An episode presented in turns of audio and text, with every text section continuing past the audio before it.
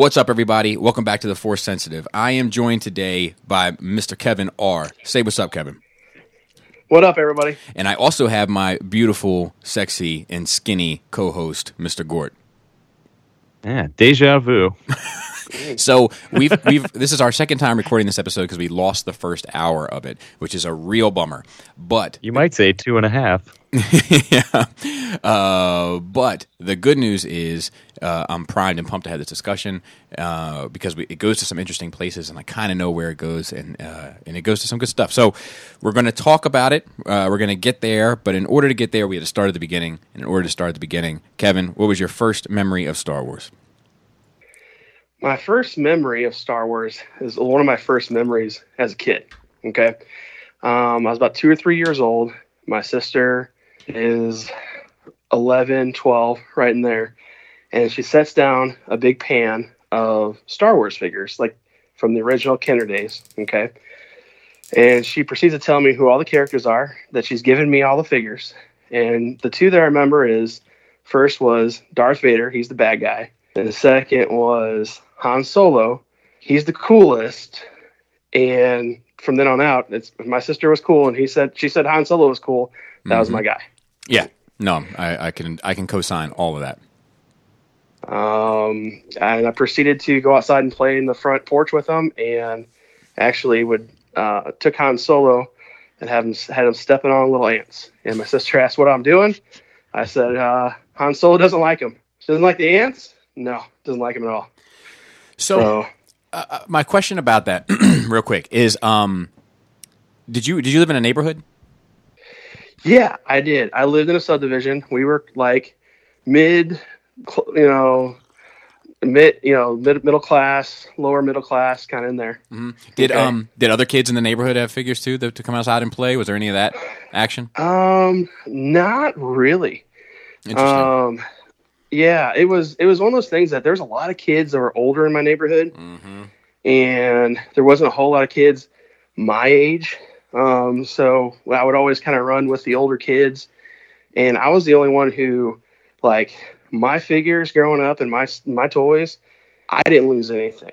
Right. I kept all my weapons. I had all the transformers. Everything was like I would I would take very good care of my stuff.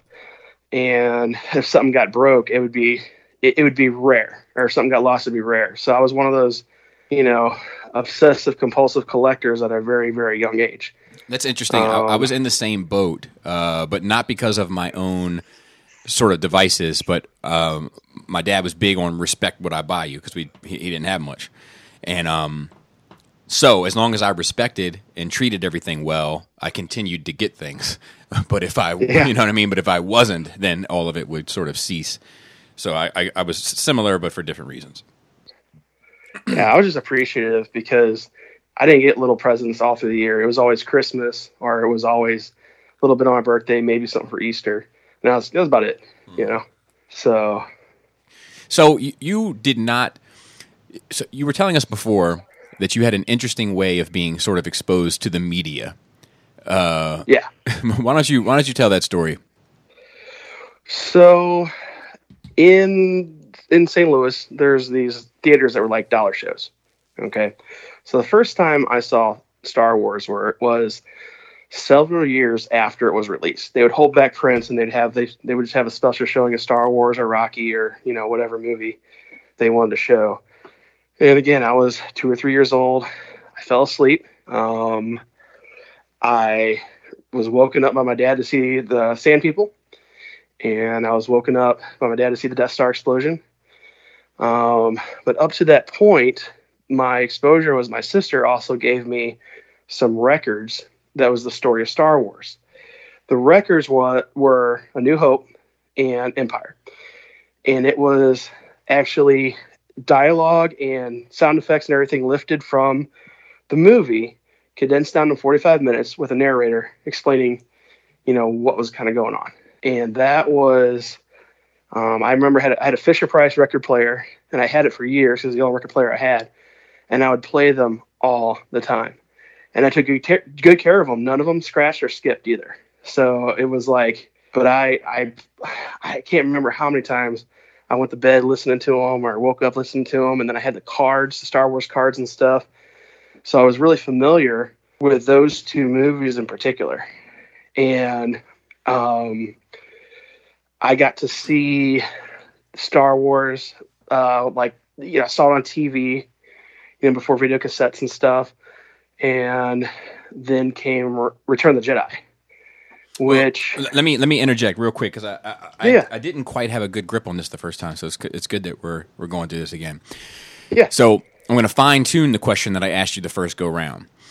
okay, Were there any characters? Because obviously, so you're you're you're listening to sort of like the Little Orphan Annie version of Star Wars, but it's using but it's using the uh, the sounds, the dialogue, all that from the movie, and then it's having a narrator fill in the stuff that can't be sort of expressed in that manner. Uh, and then you also have the toys, so you have some sort of visual idea of what these characters look like. But were there any that you didn't have the toy for, and that you only had heard in the show as a character that then you saw on the big screen and were either like, "Oh, that's kind of how I imagined it in my head," or that uh, the, the Yoda's two feet tall. What the fuck? You know, was there any? Was there anything? was there anything like that? Um, we, Gordon and I were just talking about the yellow lightsaber for one. That Kenner had a yellow Oh lightsaber, yeah. and it was, and yeah, yeah, and uh, it was it was one of those things that when I saw Empire later on, which which was probably the one that I watched the most of, and we'll get there. But I was like, this lightsaber's blue in this one. I'm like, what color was in the first one? And then it started like clicking. I'm like, huh, what? Okay, so that was one. That was one big one. Um, that uh, that I noticed. Gotcha. Any of the ships or you anything know. like that? Like I just I'm trying to put myself in that space, you know, and I'm trying to I'm trying to imagine, you know, my eyes closed and and you know it's like and then and then the X wings took off and I'm like the X wings, like you know, and then I'm like oh okay, that's what that looks like. Well, well, I had so much. I had, like I said, the the records all had pictures, Uh, uh, and and then I had all the Star Wars cards too that my sister gave oh me. okay, so you had enough So- visual reference to sort of fill it all in. Okay, that's cool. It was kind of like filling the blanks. It was like, Right. okay, well, this is this is what this this scene is. You know, this is what this scene is, and that's you know going back to those records. It's something we didn't talk about before. Was I already knew Darth Vader was Luke's father, and it was uh, actually my parents told me, but it was also in those records. So listening and hearing those sto- those two stories over and over again, it was uh, I knew about it before I saw the movie or anything. Right. You know, And now, So- and now, much like many of our guests, you saw them out of order. So you had seen Star Wars, and now you are going to see Return of the Jedi. I saw Return of the Jedi. I was know, four, turning five. Okay. Um, and my dad didn't want to take me at first because I fell asleep during Star Wars. I begged and begged and begged. He took me because you know, and going back to it, my, my I, I just want, I just, I want, I just want to give your dad a couple petty points. Uh, I'm, Yeah. I'm a father that would probably very much take that same sort of stance. Uh, so I just want to say that the pettiness is strong with him, and I can appreciate it. Well, yeah, and and the the fill in the background too was my whole family loved Star Wars. My dad was a huge science fiction fan. Grew up watching Star Trek. So Star Wars came out, he loved because he loves westerns too. So it was it was huge for him. He was a big fan. My sister, obviously, she had the toys and stuff. She was into it. Uh, my mom loved the heart. She always talks about you know the heart of Star Wars. You know those characters. They're just they just love each other. They just you yeah, know yeah, for sure. I love the I love I love the lightheartedness and you know loves the droids loves you know um That's awesome to have that. You know what I mean? Like that, uh, that that family that everybody is a fan. You know, I mean, like that's that's cool. I mean, it was just my dad and I, and my dad dug it, but you know, like we couldn't have any real discussions about it. He would just be like, "Yep, it was." You know, that was. I th- Bob, I think the Force might actually be somewhat of a metaphor for religion. I'm like, yeah, no, I think so. I'm pretty sure. I'm pretty sure. And he's like, yep, yep, yep. You know, that's about as.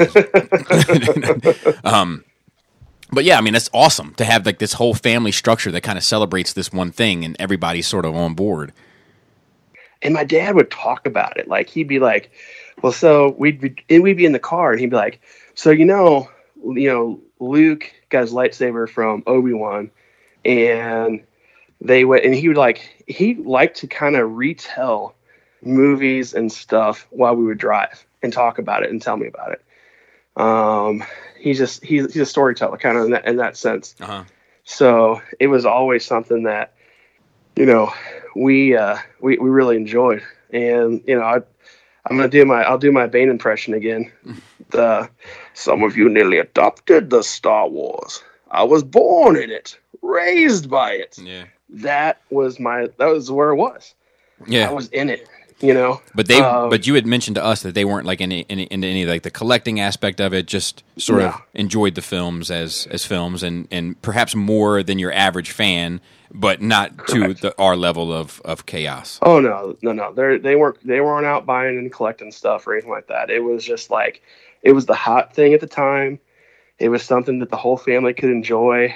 And then we went to go see Return of the Jedi, and my dad read me all the subtitles from Jabba the Hutt, and I watched it. I I just I ate it up.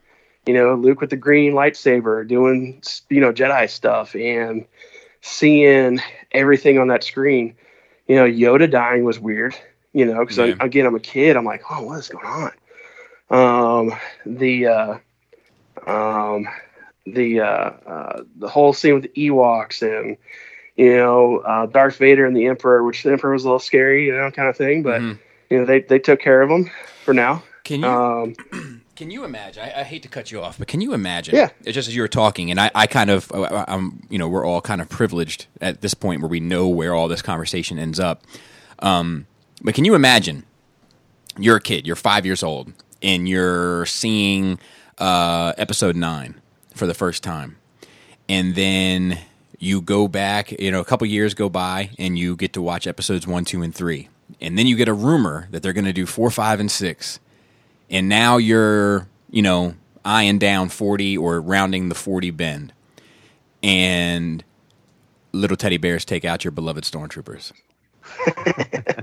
Can you imagine the outrage? Oh yeah, something there's something Yeah. something a little little nugget nugget to chew on you know to think about like because i love i love all that too you know and, and as i get older some things do become more troublesome you know when he says an entire Right. legion of my best troops i'm like these fucking guys is this all you is, got? this is the seals of the empire like right, you know right. yeesh. But you know, it, it, the Emperor's a, the Emperor's kind of a bullshitter anyway. So you know, yeah he can yeah say whatever. yeah that's true that's So- fair that's fair They, they could have been like, oh, we got we got these idiots down here. Uh, all right, well, here's all right. Here's how he's going to play it, Lord Vader. They're the good ones. Yeah. They're the best. We'll tell them a legion of our best troops. There we go. There we go. Now we got them. Or oh, You know? uh, Gort, we could add to our classic deleted scenes, our bullshit deleted scenes that weren't ever there, where he's like, "An entire legion of my best troops await them." But then they cut out the scene where Vader's like, "Oh, as it, as it turns out, my lord, if we had to get just any troops because the best troops they were busy, so it's just some troops. You meant to say it was an entire legion of some troops." Uh, This, awaits this is them. this is Mace Windu on the way to the Emperor. yeah, yeah, yeah. Same Revan thing. is Jedi. Yeah, yeah, I need four of my best. got? I need. Uh, I need okay. four. I need four of my best guys. Uh, what? We don't have any of the best guys. Any four guys will do. It's got- All you guys need to do is just whip out the lightsaber and make an Yeah, appearance. th- this Act guy's- like we're going to get him. This guy's gonna fall right into place. Trust me. Right. Oh, he's going to be scared He's shitless. There's four of us. Yeah. I mean, come on. You know, we, we got this. We On got a this. All right. on a scale from one to ten, how bad do you want to see the Emperor do another corkscrew attack in Episode Nine? I'm I going. didn't until Uh, now. I'm going nine Yeah, point five. Now I'm 11. I want it. I want it back. and I want the. I want. I want. I want. I want him to be the most emperor he's ever been. I just. I don't just know. it, I don't know if you can up, be eat more the Emperor Scenery, chew it up. than nine. I mean, than three. You know, I don't know if you. I don't know if that's a, an achievable goal. Like, like, I am the Empire. Like, all right, all right. I, I know the vibes. That galaxy. Kidding? Yeah. He's uh, oh the the faces he makes, man, in episode three Oh, when he's so good. fighting, and and the, and the part where Mace Windu gets you know knocked out of the the window, he goes, it's like that. What it's a, it's like that Bud Light commercial that's like what? ah. Yeah, yeah. It- It's, I mean, it's like it's like post orgasm. You know, like I mean, you know what I mean? Like, it's like, all right. Uh, I just need a, a look a, a washcloth and put the sleep on the TV. Um, all right. So, uh, continuing on. I'm sorry we derailed, but uh, so um, uh, loving Return of the Jedi. You're seeing it and you're loving it, even though your your, Lo- your loved dad it. took you, even though you didn't deserve it uh, for petty points. right. Uh, but you saw it, you stayed awake, and you loved it. Yeah, I was all in. I was all in. Um, my uh, um, my sister went with us too, hmm and uh, mom. I don't know. I don't know if mom went or not. I can't remember. I don't think she did. I think she she wasn't really big into going to theaters at the time for whatever reason. I think she had a broken ankle or foot or something that kept her away, which was a bummer. But Yeah. we uh, Wasn't a broken heart. we uh, was that. she just lost the will to, to watch them. um, the uh, but uh, so going back to this year, this is a, this was a cool year, and again, it's a little, little story heavy here, but we uh, like my dad's side of the family. It's kind of like it, it could be distant relatives of uh, your side of the some of your family, Bobby. They, Oh. uh, I see. yeah, mom, grandma was crazy, and all the kids left and d- didn't talk. Okay. hmm Um, so, but this was the year they decided, hey, we're going to not keep Kevin from his grandma. We're, we're going to let them meet him and stuff because they deserve it, blah, blah, blah. So it was a big family gathering at Christmas. First time I ever seen the side of the family knew about it. And my dad, they asked him what I was into. And uh, he said, well, he doesn't have any Star Wars figures from Return of the Jedi. And he's really into Star Wars right now.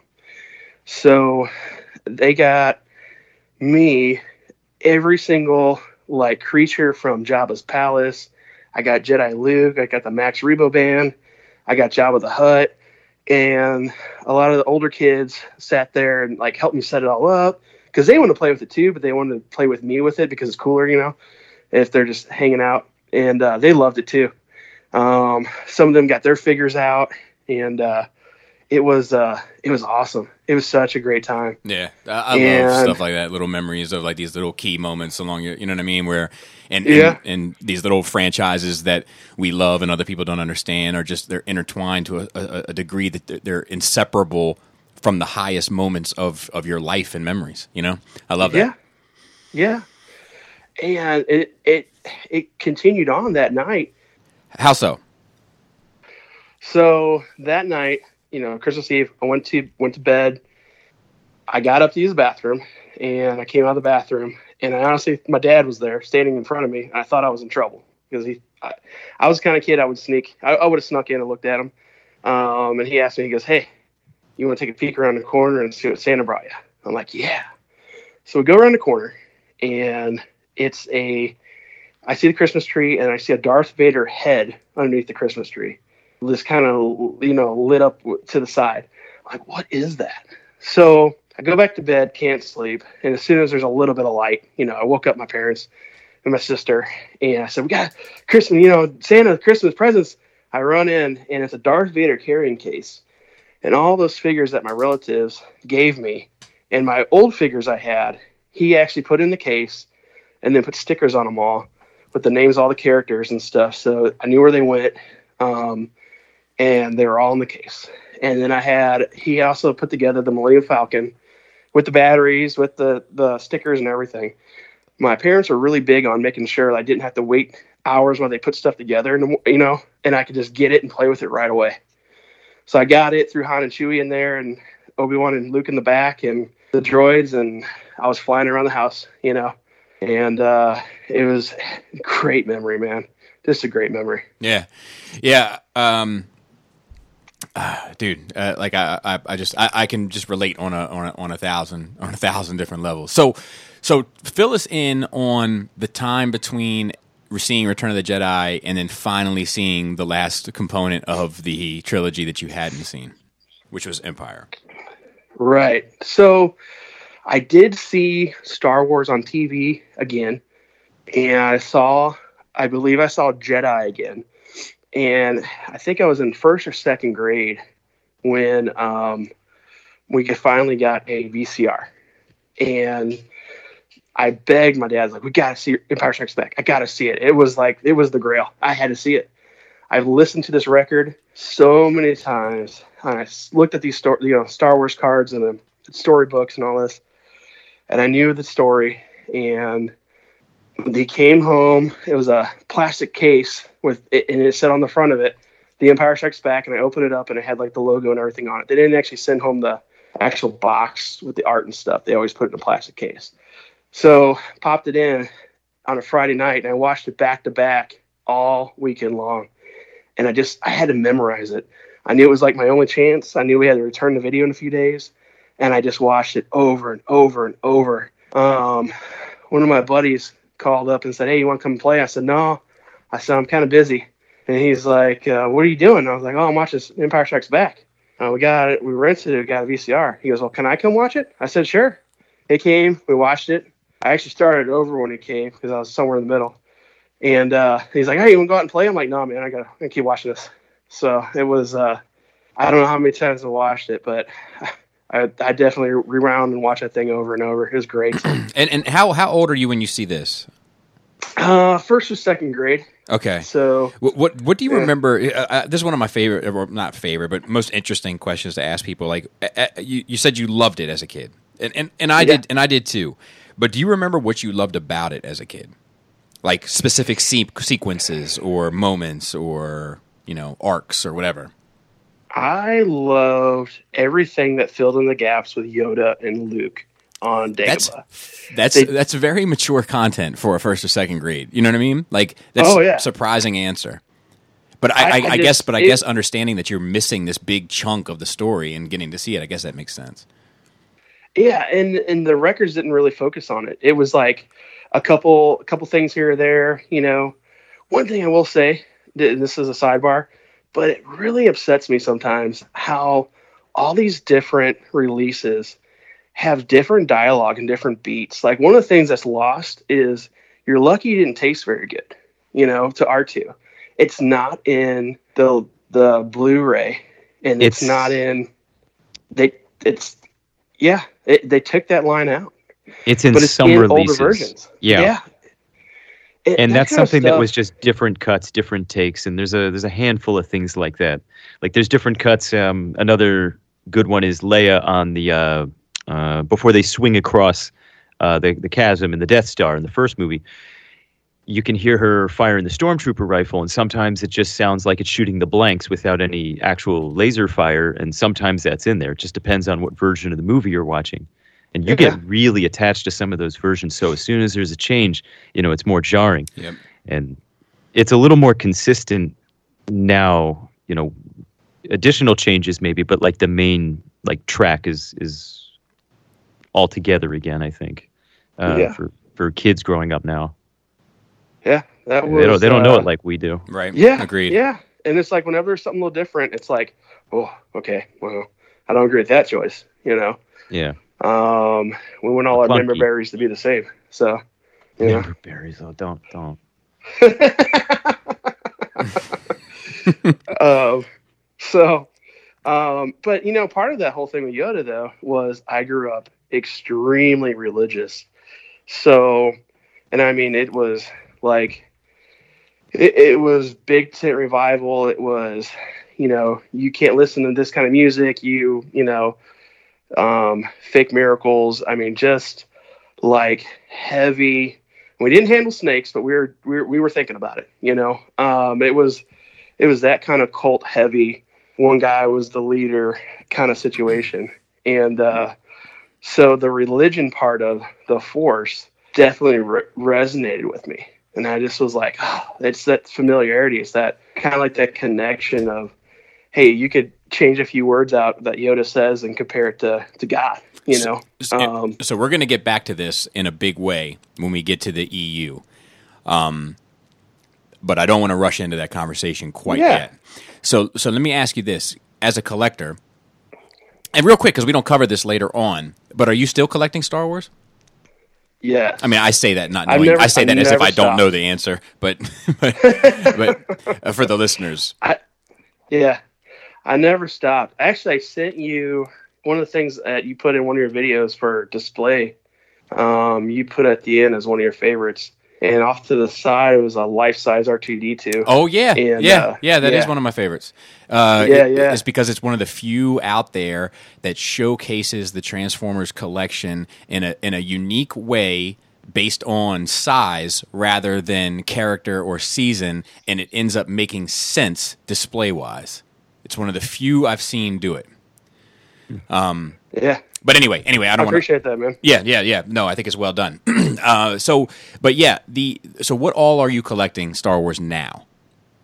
Well, I, you know, thanks thanks to you, Bobby, I've uh, started getting some Black Series, and then it just blew up. I'm like, all right, I want to get this, and then I started getting the the SH Figuarts Yoda that you did one. I was like, oh, damn, I gotta get that thing. It was like ninety bucks. you know, pretty cool figure. And then. Yeah I, I like the the SH Figuarts Jedi Luke and the new Vader's pretty good.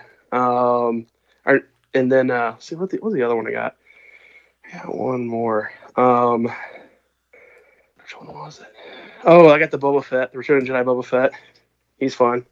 Yeah. Um, and I got anything that's Mandalorian or that those that costume. I bought I bought them all. I got Jango, and I got the um, so let, us special. So let's just condense so. it. Let's condense it. So we have we're, we're doing SHF. Yeah, we're doing SHF. Yep. Uh, are you doing Black Series Black as well? Series. Okay, Black Series Black as well. Series. Three and three quarter. Um, vintage only on the figures. I'm with but you. I do mix in. I do mix in uh, some of the newer sets and vehicles that they make sense or they look a little better. Mm-hmm, mm-hmm, mm-hmm. Um, you know, real quick, a lot of the same mold. I don't want to because uh, we could have a whole conversation on this alone. Oh yeah, but I think five POA as, lo- as well as they're sculpted and painted well for background characters is fine.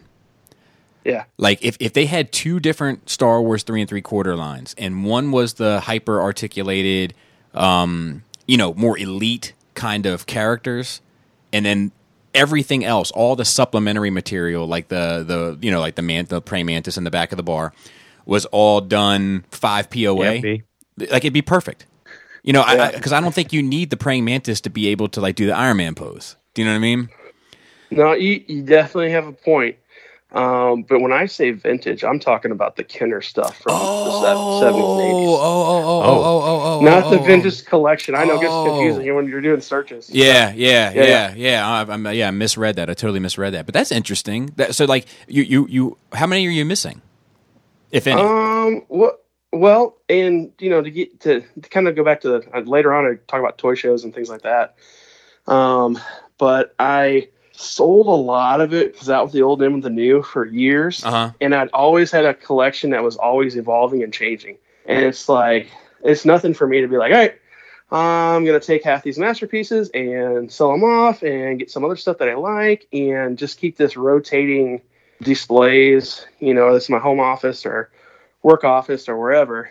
And uh, like right now, I'm just getting into the vintage ones, and I'm not like super heavy trying to find every single one. I'm more or less just trying to complete scenes. Like, you know what? I'm gonna do, did a scene of uh, the original Boba Fett, a couple stormtroopers loading up uh, Han Solo on Slave One. You know, right? Um, Jabba the Hutt obviously is a big one, and uh, you know that I just got my Max Rebo band back, so that was cool. Okay. Um, yeah, so that's kind of where I'm at. But I'm not like if I want to just buy them all, I just go buy them all. Right. kind right. Just I, I want to get back to the point of having fun. You know, the hunt. You yeah. know. Yeah. And yeah. Yeah. Yeah. See see one here and there. You know, grab them. Yeah, I love that. I love that. So. Um, and it kind of takes us into how it was during the dark times. You know, yeah, uh, yeah. So, so we. And I was thinking, like, when you go on the hunt for something, is that reminiscent of uh, how you came into possession of some of your earlier vintage figures? Sort of, even though most of my hunting now is online, just because of time. The only time I have to really get into this or look at this is like after everyone goes to bed. You know, I can get on my phone and look at you know, a couple different apps or eBay or wherever, you know, Facebook, Craigslist kind of thing, and just see, you know, so, you know, I looked out and got a nice collection from a lady, had like 80 something figures, and I think I paid eight, a buck a figure, and I got a ton of them. Um, wow. Yeah. Yeah. Yeah, I see, I see a lot of five dollar bin for vintage, but they're generally pretty beat. Yeah, I mean some of them are great. Um, I got uh, I got almost a it is mint uh, Tusken Raider cape and everything, just beautiful. Nice, nice. How that's that. Yeah. So even though I hate them sand people, but anyway. Well, native Tatooiners. um, we are uh, we are we are uh, we're pushing up against the clock. So I wanna I wanna get into some of the the, the heavier conversation. So moving into All the right. dark times, I was saying how uh, before how I remember that that period clearly. My my mother had thrown away all of my Star Wars figures in a vindictive manner, like not by accident, but on purpose to hurt me. And I remember being on a desperate hunt to track them down at an age where you don't have that kind of income available to you. So you're looking for deals, you're looking for this and that. I remember going to secondhand toy stores and uh, Goodwills and uh, flea markets where I had the most luck, honestly, and then at um, at toy shows and stuff. So how was that for you? That era, the dark times. Well, I, it was hard for me to find stuff, and obviously couldn't find it in stores. And I didn't have a whole lot of vintage stores around, and the, you know it wasn't really a, a thing that people did a whole lot around here. And you know, if I had a friend that had a Star Wars figure, I'd be like, "All right, man, wait, let's make a deal." You know, right. we, we got to work out to get these figures. Yep. Um, so the big one for me was so there's a there was a toy show, and it's actually still going on today. It's been going on for like 30 years. Um, over in, in you know uh, North St. Louis, Bridgeton area. If anyone knows what I'm talking about, it's it's only a, a skip, uh, hop, skip, and a jump away from Ferguson. So, um, the uh, this toy show though, it's uh, it, I had a friend of the family told me about it, took me to the first one, said they're Star Wars figures. I'm like, okay, yeah, right, you know, I'm gonna go. Brought some money, and then I saw so much stuff that I never saw before with my own eyes. You know, seeing the Wampa and the Tauntaun and just uh, more of the ships and the AT-AT and the AT-ST and it was such a cool experience. And I went like every two months. It's every two months. It's always been like that way. And it just uh, every time I'd go, I'd look for deals. You know, I I had allowance from cutting grass and stuff like that, and I would just if I saw a good deal on a figure, I'd snag them. You know, um, finding a really nice Luke and X-wing uh, gear was something I was always wanted. Got that. Finally got a stormtrooper that was a proper stormtrooper. All I had as a kid was a snowtrooper. And again, it's like it's weird collecting and being at this age because first off, at 12 years old, toys aren't cool anymore, you know, to to the normies. And but I didn't care. You know, I was like, I'm into this. I, I, I wanted it, and I, I was I'd set them up in my room. I had shelves and stuff, and would display them. And then uh, I gathered so much of this stuff when I was uh, 16. I'm like, you know, I'm gonna do one of these toy shows. I, I, I'm got a bunch of extra Star Wars stuff, you know, vintage stuff, and it was, um, I think 95 right in there, and I did at this toy show. Um, I sold three thousand dollars worth of merchandise. Nice. Being 16, being 16 years old, that's the most money I ever made in a day you know, yeah, yeah by yeah. far, even eh, not even my normal job. And I said, you know, there's something to buying and reselling, which is what I do today. Is I buy equipment and resell it. And it's like it's weird how the again the Star Wars collecting had a lot to do with what I do today for a living. Wow. You know? Yeah. Wow, that's awesome. Yeah. Yeah. Um. So let me let me uh, move into the EU a bit. Um, yeah. First we're going to start we're going to get shadows of the empire out of the way so we can kind of dive into the, the other bit a, a bit heavier but uh, i got to ask the five questions did you have the book yes did you have the video game yes did you have the comic book i don't recall honestly it maybe maybe not if they came with the figures i think some were packed in with the figures and that's maybe how i got them two of them had pack in comics yeah okay so then i had i had those that came for sure did you have the uh, toys?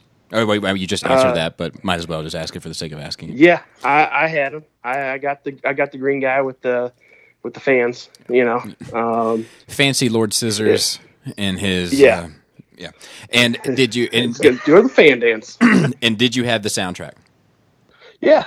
Okay, I have joined uh, you now and owning the soundtrack.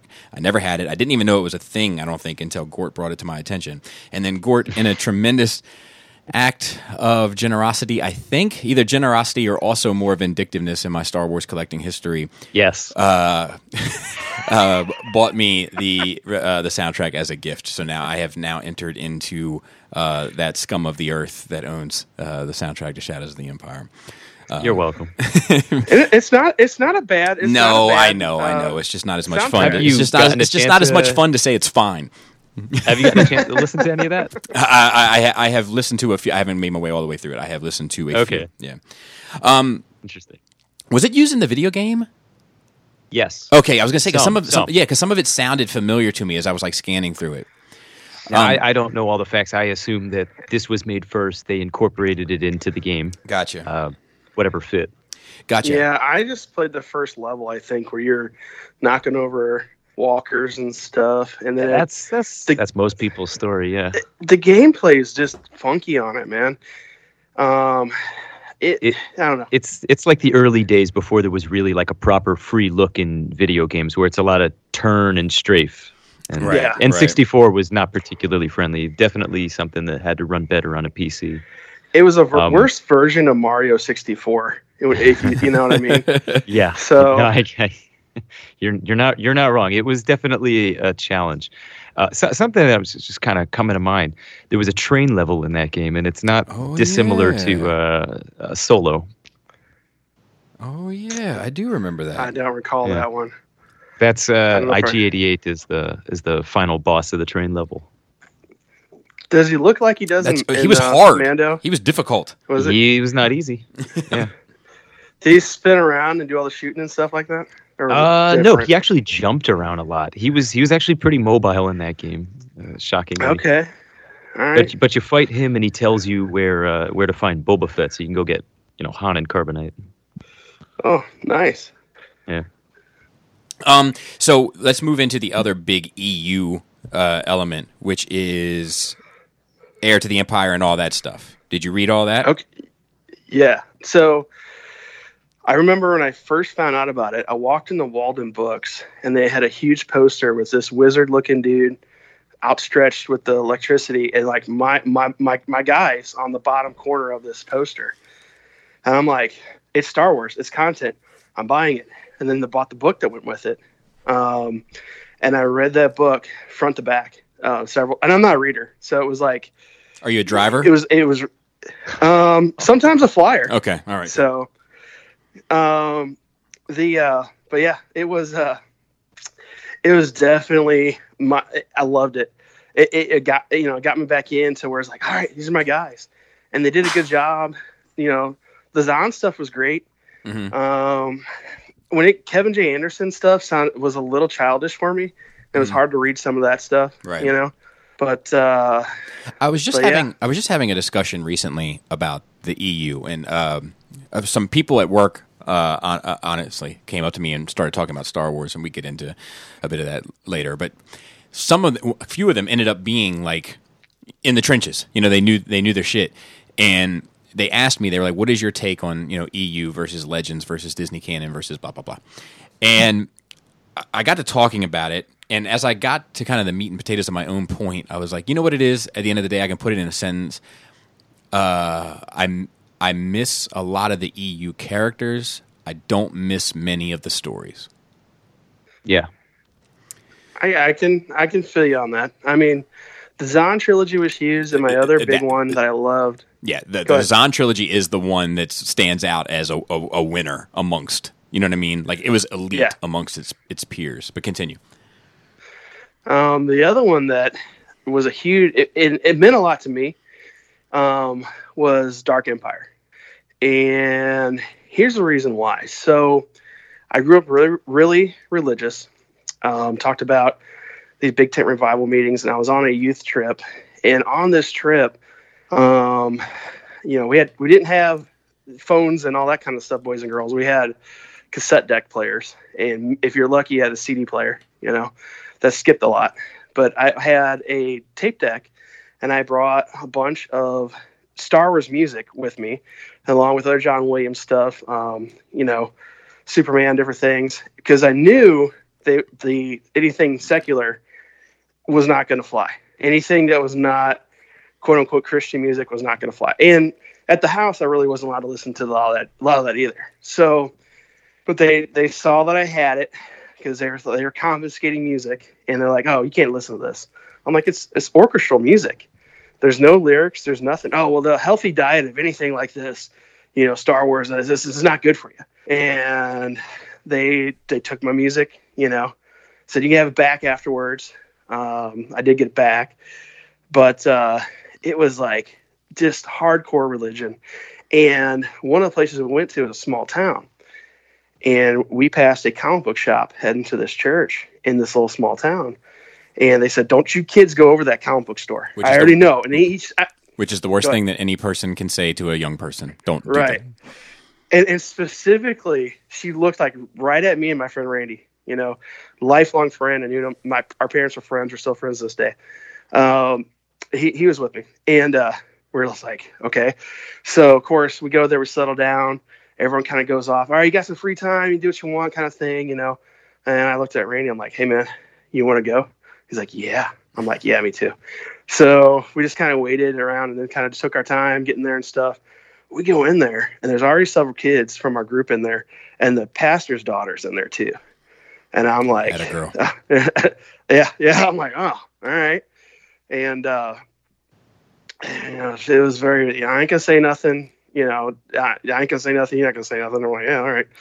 So I kind of waited for the other kids to leave um, because what I found was the oversized um, issue number four, and it was from the UK.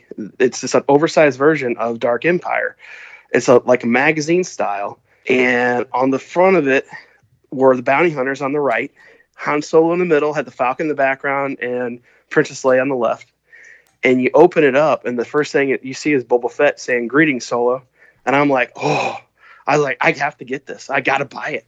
So I was, I actually took took the book, hid it underneath um, my shirt after I paid for it, um, and uh, took it back, put it in a suitcase so that um, so they wouldn't find it, and uh, waited several days until we finally went to a host home that I actually had my own room that actually could shut and lock. Okay.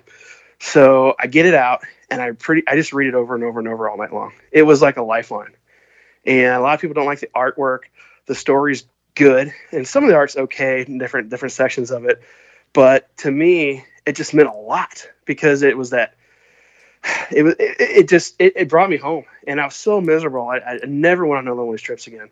And uh, my friend Randy, the next day, he was staying at the you know, same place. He's like, "Hey, hey, can can I have it tonight?" I'm like, "Yeah." So he, he was seeking it reading too. It was like it, it was weird. It was like it was like it, like we're sneaking a porno mags, but really it's just a Star Wars comic. And when you, you told me this story, I was absolutely floored because I mean, it, it, like it sounds like you're in the Dark Ages, like yeah, like not bur- having to burn your books.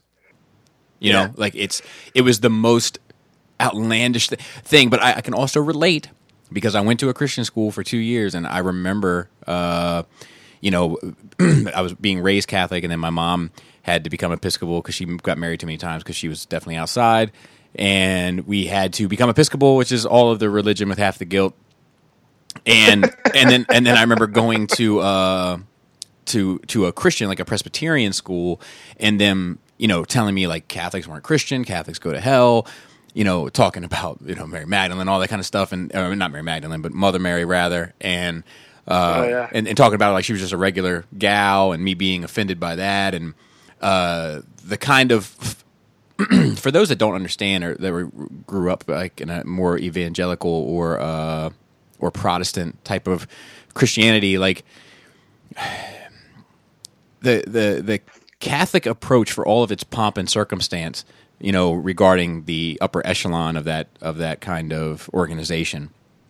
When it comes to like yeah. the boots on the floor folks, like just the the regular Catholics that go to work and go home, um, it's not as fundamentally it's not as fundamental in its in its philosophy and it's not as fanatical as a lot of the the more Protestant uh, you know divisions or denominations of Christianity. So being placed in that, I, I remember having you know being told that Mortal Kombat was going to send me to hell, that it was the it was the Satan, you know, it was the devil, and I loved Bram Stoker's Dracula at the time, and that was the devil, and secular music that was the devil, and you know people telling me that dinosaur bones was the devil had put them there for archaeologists to find to to make them think that God wasn't real.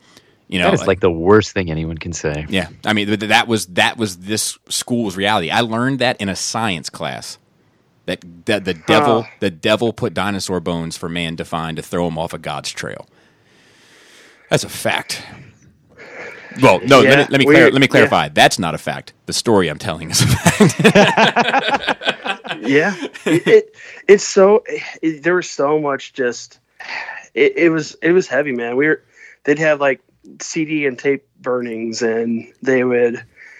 Um, I remember at one of these big tent revival things, some of the fake things that they would do, showing like, uh, you know, you know how to do the growing growing your feet longer with shoes and making it look real, and just different. So crazy. Different parts of it, and it's like I got to see a lot of behind the scenes. But if I would have said anything, it would have been, you know, uh, there. No, that's not true. That didn't happen. And my uh, my parents were like, okay, they don't like anything Star Wars, Star Trek, any anything that you would uh, you know really be into. Like, just downplay it. Okay, don't talk about it up there.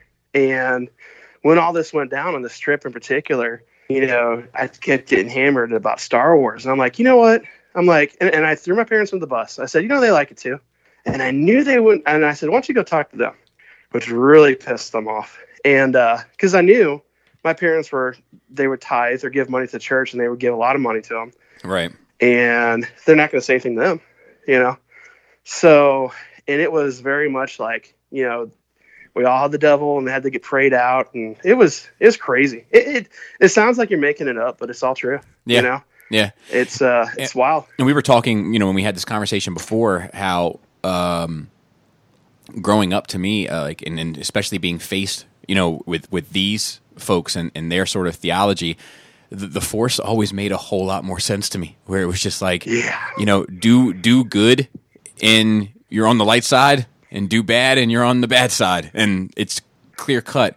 I, I read a um, or I listened to an interview recently. I can't remember what it was, but they were talking about how the force, um, how like you know life and and everything is this kind of filter for the force. Like the force is just the force and then it moves through you. You know like like yoda says and like you become this kind of filter of the force and then what you emit you know in actions and in your you know whatever everything that you do is your you know is how the force moves through you so like it becomes different in different circumstances, and the force speaks to you differently. To to, to draw it into episode eight, which we're going to get to here in a bit.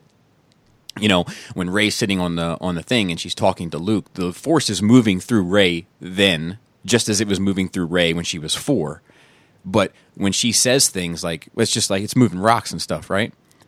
And it's like, well, no, there's a lot more to it. But then at the end, she moves. She ends up having to move rocks because the shit is just in her a certain way. Like she's filtering the force a certain way. It's always going to lay itself out for her a particular way, the same way it lays itself out for Boba Fett a particular way, and Broom Boy, or as I like to call him, Oh Broom One Kenobi, at the end of episode, or um, you know, or or, or whoever that um, it always there is like this um, you know, this this water aspect almost to it, where you you put water in the cup, it becomes the cup you know, like uh, it's always going to react to. And all that shit used to make sense to me as a kid uh, in a way that you know I remember th- like asking like my mom. I remember asking the priest like, wait, wait, wait, the snakes were walking and talking, and then God took the legs away from all snakes because yeah. of this snake. Like he's all the other snakes got to fucking bite the bullet because of you know what I mean? Like, yeah, you know, like, like none of that made as much sense to me as just the force moves through everything. You know, yeah. uh, I think I don't think people, especially religious people, give God enough credit. I think that they're, you know, only a Sith deals in absolutes, and I think mm. that there is a lot more to God, and in my experience, than than what people give him credit for. Mm-hmm. You know, um, After I'll, all, we're just people. I'll say, um, you know, and I don't want to get too into the woods on this because we still got to cover the pre- yeah. we got to cover the prequels real quick. But there was a uh, the that that the, the current pope had this statement right where they were like, uh, you know, because he's kind of softer or or you know less judgmental on certain things that the Catholic Church has kind of been historically judgmental upon, homosexuality being one of those things. And yeah. they said they asked him, they were like, "What do you think God changes?" And he was like, "Yeah." And they were like, "Well, how do you justify that?" And he was like, "Because God is in us, and we change." And I was like, "Whoa, this fucking guy! Give this guy a beat." He's this, this guy has fucking bars underneath him. But anyway, um, so let's let's move into the prequels because uh, there's you told me a, one of the best uh, things I've ever heard in regard to approaching the prequels. So go ahead and tell that story as episode one was approaching. So I, you know, I watched the trailer over and over and over again. You know, I think it was a great trailer. The uh, big hype train and stuff. And I was actually at a uh, community college, and I took a I, was, I took a semester or two there, and I was in a film class, and you know they watched the trailer, talked about it, and actually the the late the uh, teacher that was teaching the film class, you know, we, were, we got to talk. I said, yeah, I'm a huge Star Wars fan and stuff like that, and she said, you know, she says, not going to be the same. And I said, well, what do you mean? She goes, it's not going to be the Star Wars movies that you knew.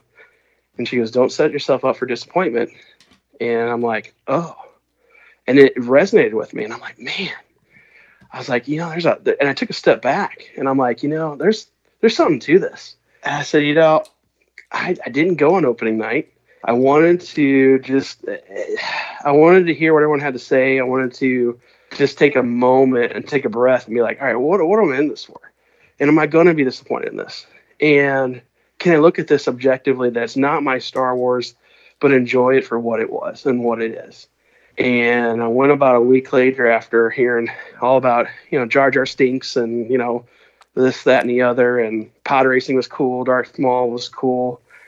And when I saw it, it was kind of what I was expecting to get. Um, I, I, didn't have a lot of disappointment. You know, I did, you know, enjoy the pod racing scene. If it were just a few minutes shorter, it would have been great. Mm-hmm. I enjoyed Darth Maul, the whole, and Qui Gon, great character, man, great character. Um, the, uh, um, but yeah, that's that's what I took away from it. I and love that. I, it, it I love a, that though. I think it's the most mature uh, adult, I guess, way to approach Star Wars that I know I don't.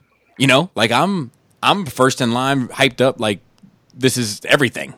You know, but I, I think that that calming of the storm before walking into that movie uh, was something I, I wish somebody I wish I would have had that that that professor. You know what I mean? Like I wish I would have had somebody yeah. say like, look, regardless of what you think this is going to be, it's not going to be that.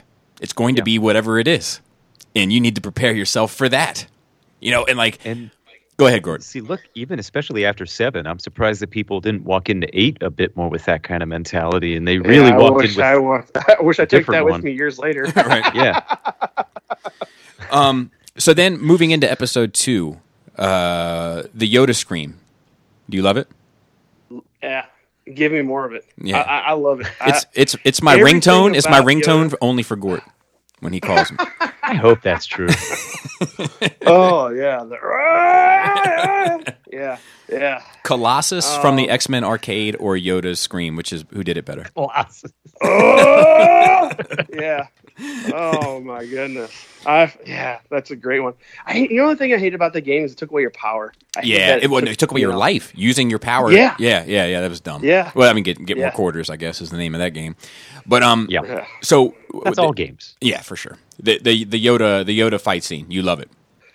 Oh yeah, there's just this whole like opening the cape and the lightsaber and just I did expect it to be more like force power at you know with more lightning and this that and the other. Um, but still, I loved I love how they did it. I thought they did it smart because how are you going to have this this little guy fight you know people that are three times the size and be a threat where you're yep. the best swordsman on the Jedi Order? Yep. You know. Yep. And I think they did it. And I, and I, I remember some people like laughing because they thought it was funny. But for me, I was like, yeah, like, oh, finally. I was, right there with you. I was like, I was like, he seemed like a viable threat. Like it's that, yeah. that seemed like a hard thing to stop. And and it, it, I think having him be on two feet and just use the lightsaber the way that anyone would, I think that would look goofy. Yeah, that would have looked dumb. It, like, it just really kick, kick that thing. Um, right. We, we talked before. I think it was before anyway uh, when we got to this about pacing, you know, and how uh, two has a very slow pace to it until you get to, to kind of the the Geonosis, and, and, and, even more specifically until the the Republic clone ships come in. It's it's very yeah. slow paced, and uh, you know it, it might be the slowest paced. You know, in, in seven might be the fastest pace where you know seven kind of puts the the gas on and, and doesn't let you breathe and Gort was asking me what my, my preference was, and I was like, well, I, I, I don't know necessarily, but looking at it, I think that eight and, and five both have a little bit of column A and a little bit of column B, and I compared it to being yeah. on a highway. You said highway, right? Yeah, and running into some traffic along the way, and um, and I think that is is how I prefer it. But I do think that it does pose a problem for a lot of people, uh, especially general audiences. Episode two, in um, in kind of sticking around and then sticking around to the end, and then once they've stuck around for so long, giving a fuck once they get there. Yeah. Um, but episode- yeah, I think you know it's interesting because like when I had the DVD, you, you had you had the chapters before streaming and all that stuff was huge. You could you could always I could always jump this one chapter right when Mace Windu walks in and goes, "This party's over," and that's basically where I'd pick up the movie. Yeah, it was like whenever I'd watch it, I'd start it there and just watch it to the end. Yep, you know. Yep, that's, um, that's where it takes off. That's where it takes yeah. off. Uh, and I love yeah. around the survivors of perimeter create. I think it's I, I think it's the most yeah. I think it's the most Yoda statement ever. Yeah, it's so awkward. Oh man, it, it is. you know, the only other thing that I thought was really cool in that in in two is and this was very i don't know if you guys looked at the making of it of it or watched any of that stuff because i watched all that stuff too mm-hmm. they had they said digital yoda was when he looked in when they're in the uh, room with uh, palpatine and he had that look of like you're up to something you motherfucker kind of look yeah you know? yeah yeah yeah yeah he he yeah i mean it was like you that was the scene that they that they did and the first Yoda that they did to sell it to George didn't have to be a puppet. Oh, really? Yeah. They didn't yeah. just show him episode one again and say, "No, this puppet's terrible." yeah. well, they're like, they, "Look, we don't know what they, the right choice is, but this they, is the wrong one." right, right. Well, that whole thing to get the ear shaken the right way, like a puppet does, and right. have it be have yeah. it be that kind of seamless look, and that and that uh, and, transparent, you know, slightly transparent you know ear where you know because it was a thinner rubber or whatever, and you can kind of see through it. And I, yeah. I, I, do remember that in the in the bonus features. Yeah. Uh, moving into episode three, uh, how did that how did that sit with you after having kind of you know, f- you know fair to lukewarm, so to speak, response to the prequel trilogy? What did three do for you? Again, skip forward to the scene with the opera. Mm-hmm that's you know I can I can I watch from there to the end. That's the, that's how I watch those two movies. I know it sounds weird, but it's like that's when it really feels like Star Wars to me. And it's the mo- the last part of Revenge of the Sith is the most Star Wars of the prequels, in my opinion. Yeah, me too. Because it gets into you know hit him killing the younglings and gets into which my my wife and I watched it for the first time. She goes, "Oh my god, he killed all the kids." I'm like, yeah. She goes, oh, I don't like him no more. Mm-hmm. And I'm like, oh, you know, I was like, well, it did what it was supposed to do, you know. That um, and uh, that that uh, that. Have you ever heard the tale? is, that, is, that where you start? Um, no, I was, I was going to ask. Um, you were talking before about uh, you know. First of all, I, I, agree with you about the end of that, and you know, Yoda and Palpatine coming up through the Senate is one of my favorite sequences of Star Wars ever. But um, you were talking before about you know how much you love Obi Wan after seeing the prequel trilogy. Yeah, talk about that a bit. Well, the okay, Obi Wan to me is one of those characters that when he was in you know the original trilogy, I loved him, but now I really love him. It's right. like Ewan McGregor just like channeled the dead Alec Guinness. I, I, don't know. I don't know how to explain it, but the way he he did everything. Um, and this is a man who gives up the rest of his life to look over the person just cried out and told him he hates him kid and just it, he's the most sacrificial character that just he's always doing something for somebody else yeah i agree and you know even the scene and we didn't talk about rebels very much but the scene with him and maul where he just holds his enemy and tells them yeah is this the chosen one? It is you know? Just that it just gives me goosebumps. I love it because it's that it's that this guy just tried to kill you again but you're gonna hold him like a brother in arms because he's a lost soul just like you, just like everyone else. He got fucked by the emperor just like everybody. Yeah, you yeah, know? yeah, yeah, yeah, yeah. It. We, we, I think this so. was in the prior recording. I was saying how like uh, I think Star Wars works best when it's a tragedy, and the characters yeah. work better when they're when they're tragic. And I think that Obi Wan is probably the most tragic character, especially in Star Wars, but possibly in fictional storytelling. Period like he's he's a Jedi with with all sorts of on the right track to be right in line for Grandmaster Jedi someday, highly esteemed. But his his mentor is going against the grain and in a way keeping him the only thing preventing him from moving forward in the kind of golden child way. Then he inherits a a Padawan that he didn't want in the first place because he didn't think something was right about it. Only for that Padawan right. in him to become closest friends, and then for that Padawan who was underneath him to become the biggest monster that the Jedi had ever encountered, killing off all the Jedi, and then he has to hide away for the rest of his natural life just to look out for his friend who became a monster's son in order to sacrifice himself for him. Yeah. like, it's fucked. Yeah. You know, but it makes his character so rich, you know? It does. It does. And the hear what like going back to the original trilogy, I love Obi Wan's conversations with Luke. Mm-hmm. The one in the in the New Hope where he's in he's telling about his father, mm-hmm. and especially, and I'm sure you guys have seen this. There's two YouTube cuts that one's really short, where he kind of looks back and has a moment and talks to Luke about what happened, and he, they kind of intersplice episode yeah, three yeah, parts. Yeah, yeah, yeah, yeah, One of it's one of them's really bad because it goes on and on and on. One of them's like a minute and thirty seconds. It's it's good. There's a, and oh, go ahead. I'm sorry. Uh, um, but uh, that scene there, and then the scene on Dagobah where he explains everything.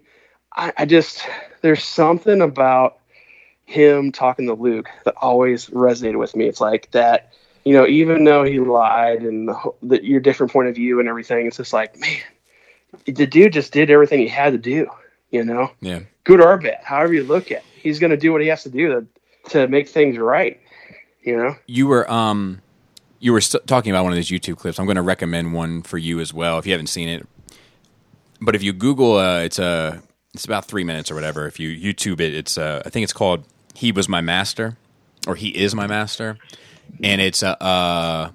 It's like a montage set to music sequence with, with Ahsoka talking about Anakin, and it's okay. It's fucking moving. Um, but speaking of Ahsoka, so what about the Clone Wars? Did you get into that at all? Either the movie or the yeah. show or both? Oh boy, the movie. Okay, so I went and saw the movie opening night dismal crowd. It was not packed, which is the first Star Wars movie I ever went to. It wasn't like opening night, all sold out, right? And dude, it was one of those things that I I, I didn't care much for it. I, the nicknames and the snips and the um all the all the all the nicknames and stuff and just everything about it. The baby Jabba, it was it was just weird. It didn't taste well. It, I didn't like it, you know, and I watched it because it was Star Wars, and then the series was on. I'm like, all right, what do I like about it? Well, I like I like the I think the animation's good. I like seeing all the the different vehicles and stuff. I like seeing the clones doing clone things. I'm like, all right, I'm just gonna watch it. You know, just take it with a grain of salt, and then it's it's something, and it's what I got right now. So I was in, um, and then it started just progressively getting a little bit better, a little bit better they start getting deeper into the characters. Um, you know, I did like. Uh, it it was interesting. It, it Clone Wars could actually, in my opinion, almost been a whole different multiverse into its own. You know, yeah. Is it? Uh, you know, the Anakin character was so far removed from episode two and three, and Obi Wan was kind of they did okay with Obi Wan. Again, he got better as it went on. Yeah, um, I, I, think he was a little closer to what you see in the movies than Anakin was. Yeah, yeah, or a lot closer rather. Yeah, Anakin was tough because they made him such a heroic, noble character, yes. and they only had a few dark side moments in Clone Wars with him. And I don't know, it, it, it just didn't seem like the same character. Ahsoka he, grew on me. I couldn't stand her. Yeah, a little bit. I think a lot of stuff with uh, um, with her leaving and stuff. I think that that was big for him. You know. Yes. Yeah. Um, and I wonder how much that's going to play out in the next little series we got coming up, or the next little, um, I guess the this the this the uh, last season that they're doing. Right. Yeah.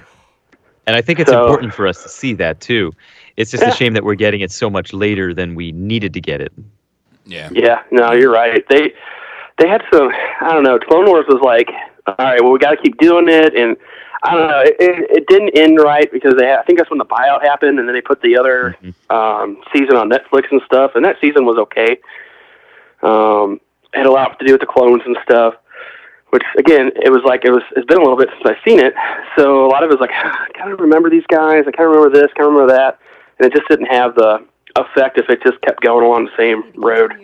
You know? Yeah, for sure. And like the other thing that I well, I wanted, I just had this conversation recently with um, a, a buddy of mine regarding and like the the character of Fives in the Clone Wars. Like I would have watched a movie just about his life. Huh like you pretty much follow him the the whole way. You know, he ends up he's the one that ends well, up getting the glitch, right? Yeah, yeah, and like, well, well, is discovering, yeah, yeah, yeah, and like you know he he loses it, you know, se- seemingly loses his mind, and like. I, I, you know, it, it actually it led to this conversation of like, you know, does Star Wars work best as a tragedy? You know, like when, when it's a when it's a you know a sad state of affairs when a when a character has like some tragic event that befalls them is you know does that work better in that in that universe i think it's i think it's a good balance so to speak of the force where you have these high moments of adventure and this excitement and this you, the good guys win and i think the tragedy kind of brings it back down to reality and it's a good it's a good you, you feel heavy and again you got to have those those beats and those heavy moments to outweigh all the fun you know, we're it's a it's a war. People are to die.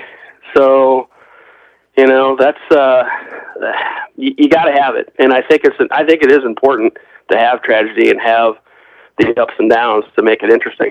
Yeah. Yeah, I, I feel like it's always the more tragic characters that end up becoming the more interesting characters, you know, within the within the franchise. oh yeah, interesting like, that some like of them happen to be yeah. clone troopers too. Yeah, yeah, yeah. Um, I found it interesting how, like in Rebels, where Rex had pinpoint accuracy, and he was, and then he missed Obi Wan on uh, in Episode Three. You know? Yeah. Huh? Yeah. That's not. It's a different character. Is it? I thought it was. Yeah. I thought it was. I thought it was Rex thinking, on that. Uh, Cody.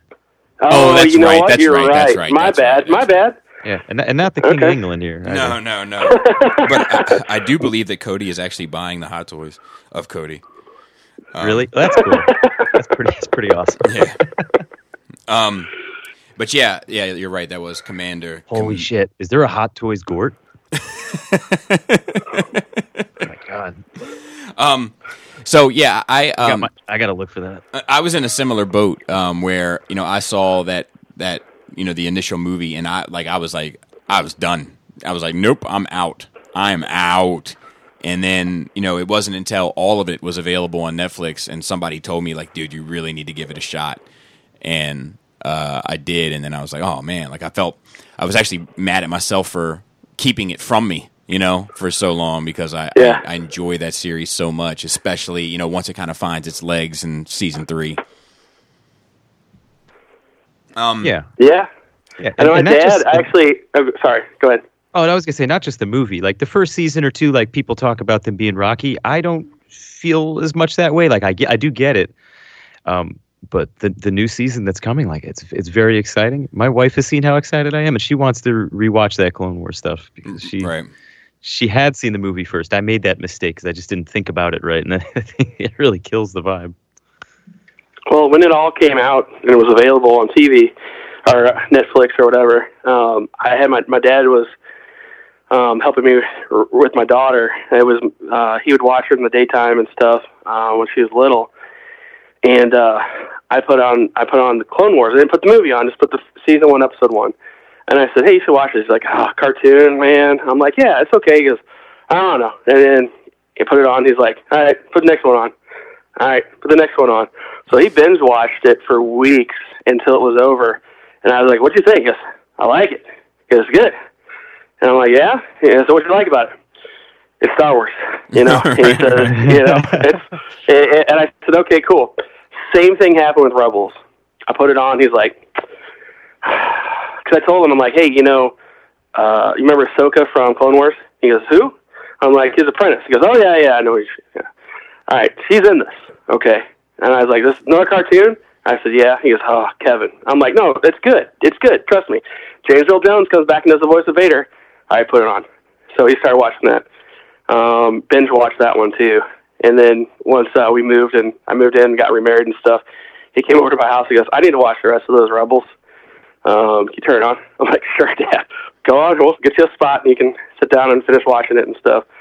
Um, you know, when it's, he's, so it, it definitely was cool because he's watching it with my daughter. So you got, you got the, my daughter, me and my dad we are watching, sitting down watching Star Wars cartoons. You know, it's a good yep. time. Yeah, yeah, and and then you know, sort of like you know, generational. You know, in that way, three generations yeah. of fans.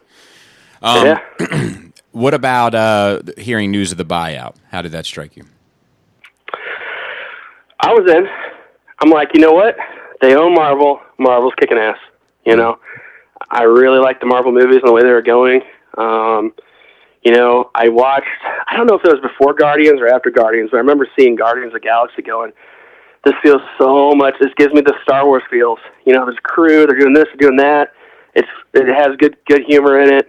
Um, love Guardians and, uh, Firefly, same way, you know, and I was, I was hungry for it. I'm like, all right, I need some Star Wars to be Star Wars. Maybe it'll be like Guardians. They did a great job with that. Maybe they'll do a good job with this. And I was hopeful. And then when they got the original actors to say, "Yeah, we're in," and Harrison Ford was on, I'm like, "All right, my guys are in there. They're they're for it. I'm gonna watch it."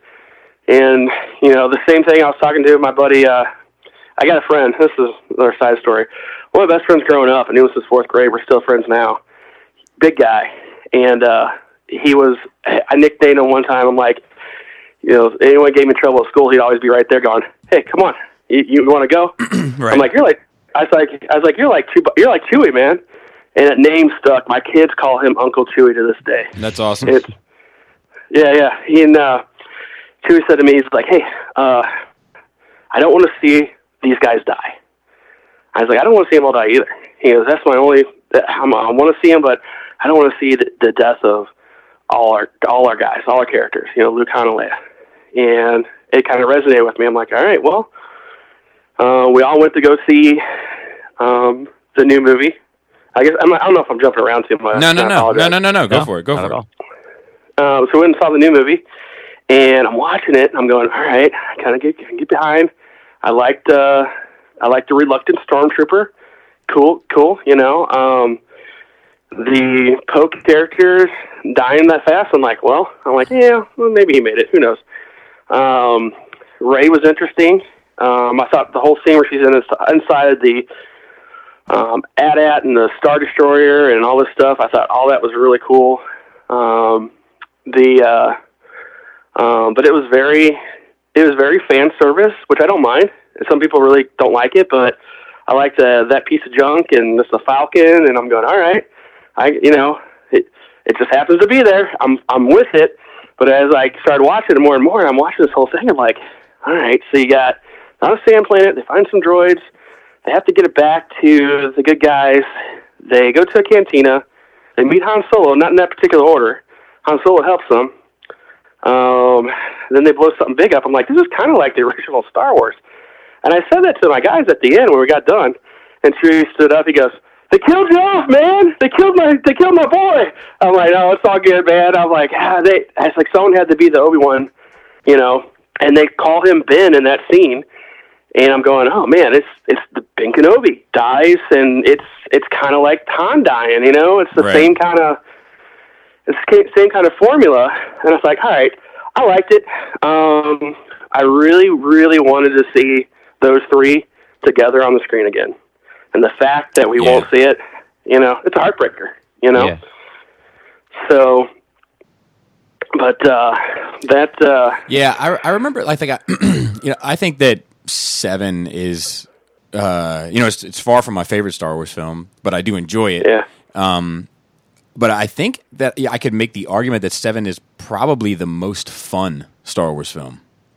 Like it's just sort of a good time, you know, with the exception of the. Of the, no, of the, I'd say Solo. Solo is more fun. Yeah, yeah, maybe. I, you know? I want to say yes to that because I really love the Solo movie, but I think I more too. for the layman, Episode Seven is something that's immediately accessible, and Solo you, you kind of need a bit more grounding with the Star Wars to enjoy it the same way. Yeah, I can dig Seven that. you can yeah. jump in on. Yeah, you're right, and, and, it doesn't matter if you saw the originals or not. You can still get a yeah. cohesive story. You know. Yeah, it's very so, user friendly. It's very accessible, yeah. and it's, I like that term and it's uh it's very much a good time, you know, uh, with the exception of Hans Hans uh, untimely or perhaps timely oh, demise. Yeah, that was a bummer. That was a bummer, man. It's like, oh, I'm never going to see those three together unless they're all ghosts at the end. But Han's on a Jedi, so I don't know how it's going to work. But, yeah. um, but who knows? There's might be some ghosts in this next movie. Who knows? You know? Yeah. But uh, so, what about uh, Rogue One? Loved Rogue One.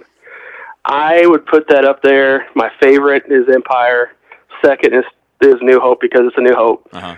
And I like Rogue One more than Jedi.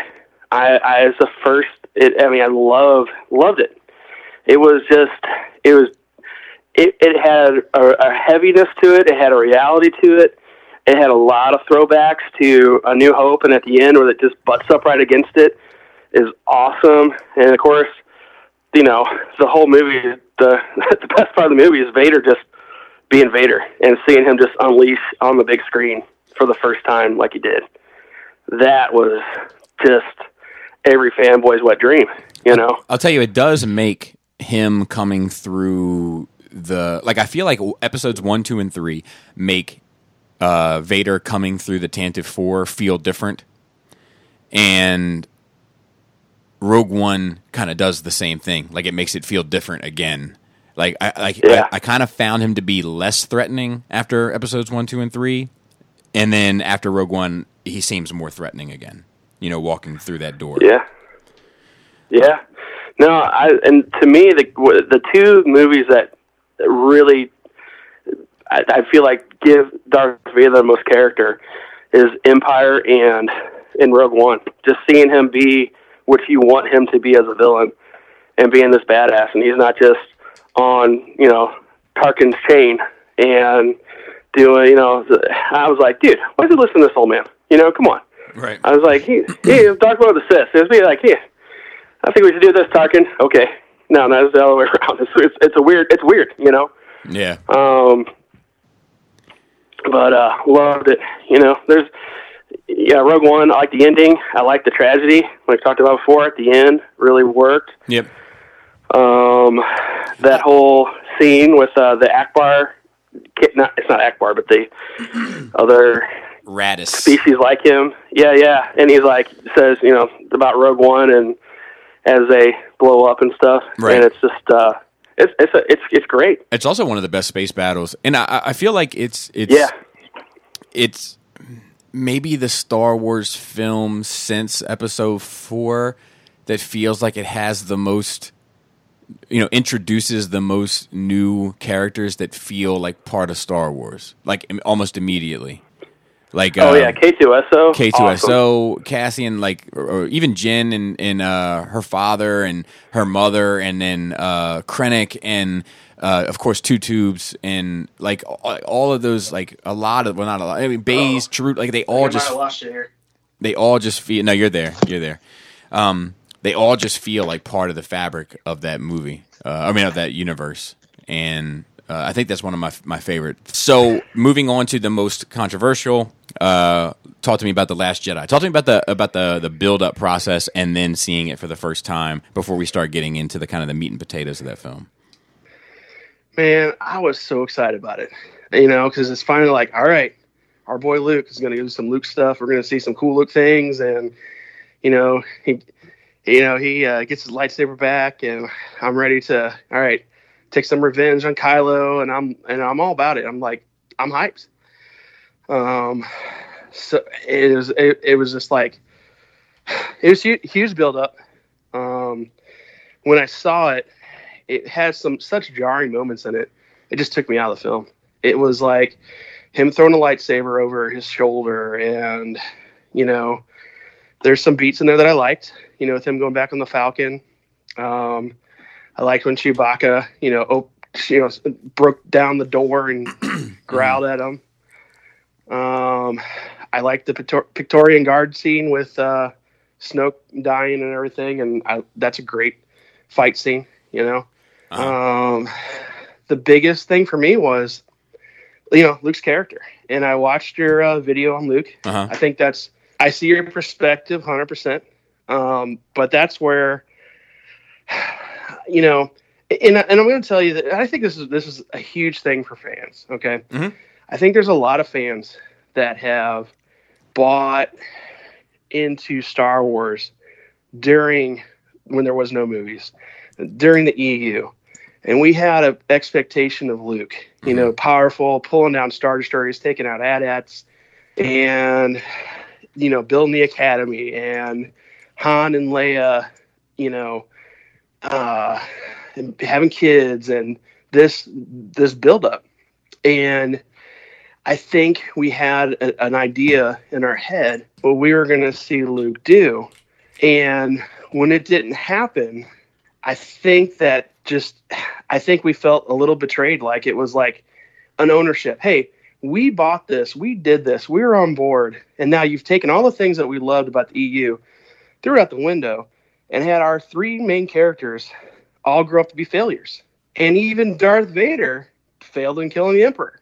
So it's like you you you took everything we, we loved. Han Solo went back to sm- smuggling. Luke's uh, you know hermit on the you know the island. You got Leia, who you know the the New Republic failed, and you know all this. You know, it it really turned everything on its side, and I think that is what people feel an ownership of Star Wars. Even they don't really own it, but mm-hmm. they have such a love relationship, and we've we've paid into it, we bought into it, money wise, time wise, everything, and to take that character in particular and have him act and be the way he was, it's not what it's not what we wanted or expected. You know, even if you had the whole movie be exactly like it was, and at the end, and I know he goes out on his own accord, you know, to be one with the Force, but if you had at the end that that the music come up and the X-wing fighter raise out of the water and then cut it, is everyone's gonna be like, oh, Luke's back. He's going to do some stuff in this next one. It's, he's back in it, you know. But I think it was just that it didn't meet the expectation of the fans that were in it for such a long time. Most of us. Now, you got a different opinion about it. Um, but that's that's the way I feel about it. Well, I and it's hard. I appreciate your honesty in that answer. Uh, I think that's a very honest answer. And I think I personally rarely talk to people that that feel a way about that movie that answer or discuss that movie in any sort of honest way. They usually come up with all sorts of other reasons why they don't like it, but it usually ends up at it's not what I wanted Luke to be. so I ap- I appreciate that answer more than any other answer I've ever heard in regard to the Last Jedi from someone who didn't care for it, right? Um, I say that to say this: that it's tricky. Like on one hand, I, I, I totally understand, uh, but I do I do feel like I was just talking to a buddy. Let me, let me, try to. Sometimes I work better in parables. I was just talking to a buddy of mine, and he's a very casual fan, I, I, like I, with a capital C.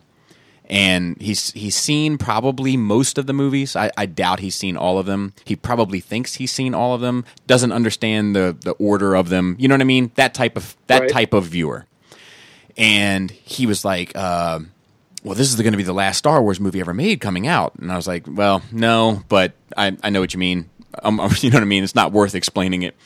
Um, and he's like, "Do you think it's going to be great?" And I was like, "I think I will enjoy it." And I was like, "Star Wars is tricky, man, because Star Wars always has to meet the fans' expectations, and sometimes fans decide that a movie is not good because it didn't do what they wanted it to do, as opposed to the movie in and of itself. And so I no sooner said that that one guy came out and was like, "Are you guys talking about the Last Jedi?" And I was like, "Kinda." Are you? Do you like it? And they were like, "No, it's trash." And I was like, "Okay, why?" And they were like, "Because that's not what I wanted Luke to be," or you know, something along those lines. And I just looked. I looked over at my buddy and I was like, "You see." You know, like it, it's to be fair, it's kind of how I feel about uh, Game of Thrones as well, just because it's a very um, kind of topical and in in close example. But I thought Game of Thrones was was good up until the, the the the, last season, and then the last season, I think it's fine. You know, I think I, am not upset by it. I'm kind of like, yep, I think that's a decent enough way for that all to end. And I, when I talk to people that hate that season, most of the time, s- similarly to The Last Jedi, when we get to the nuts and bolts of why they think it is kind of inherently not good, it's mainly because it didn't end the way they wanted it to. Right. You know? Um, so I appreciate, I say all that to say this, that I do appreciate your honesty there, and I also understand that dilemma. I'm facing that dilemma with Nine. There are things about Nine uh, on the spoiler side of things that I'm like, mm, you you you have you have sauce and you have bread and you have cheese and it looks like you're going to make a really good cheese sauce with bread to dip in it. But you could make a pizza if you want. You know what I mean? Right. And it's not that I won't enjoy the the cheese sauce. I love a good cheese sauce. But I like pizza better. Right. You know? Um, so I'm facing yeah. that same thing walking into nine. Like, I think there's a lot of great ingredients there that they could do something sort of monumental with. And I think they're going to do something very safe. And I think seven is very safe. And I think eight is dangerous. I think eight is a yeah. dangerous Star Wars film. And as a result, it did what it did, you know, to the, to the people that love Star Wars. Um, yeah, I can see that. I mean, I've listened to the spoilers too, and man, it's it, some of the stuff. I listen to episode eight spoilers, and mm. it's like, whoa, it sounded kind of cheesy and weird. And some of the spoilers here sound kind of cheesy and weird. And I'm like, I don't know, man. You know, this could go a certain way, and yeah, I, you know, I don't know what to expect after eight. I'm just like, you know, it, it could be the Return of the Jedi effect, where it's like, oh, we're gonna bring it all together. It's gonna be a happy ending. Everything's gonna be fine, and we're gonna have, you know, it. It could be another retelling of if it's JJ he retold the original Star Wars, could it be retelling Jedi in a certain way? I, I think there's you know, going to be a lot of similarities with Jedi yeah, in, in, in, in this film. Um, There's always been a lot of parallels that's, to that's the other true. movies, I think even with the prequels. Yep, I but the difference true. of a parallel versus a um, bit more of a template. Episode seven would be the template. Yes. Yeah. Yeah, I agree. I agree. Um, I will say that, like, uh, you know, it, it, eight for me, man, is it's another one of those defining moments, and and like, I so all the things that you said that you liked about eight, right?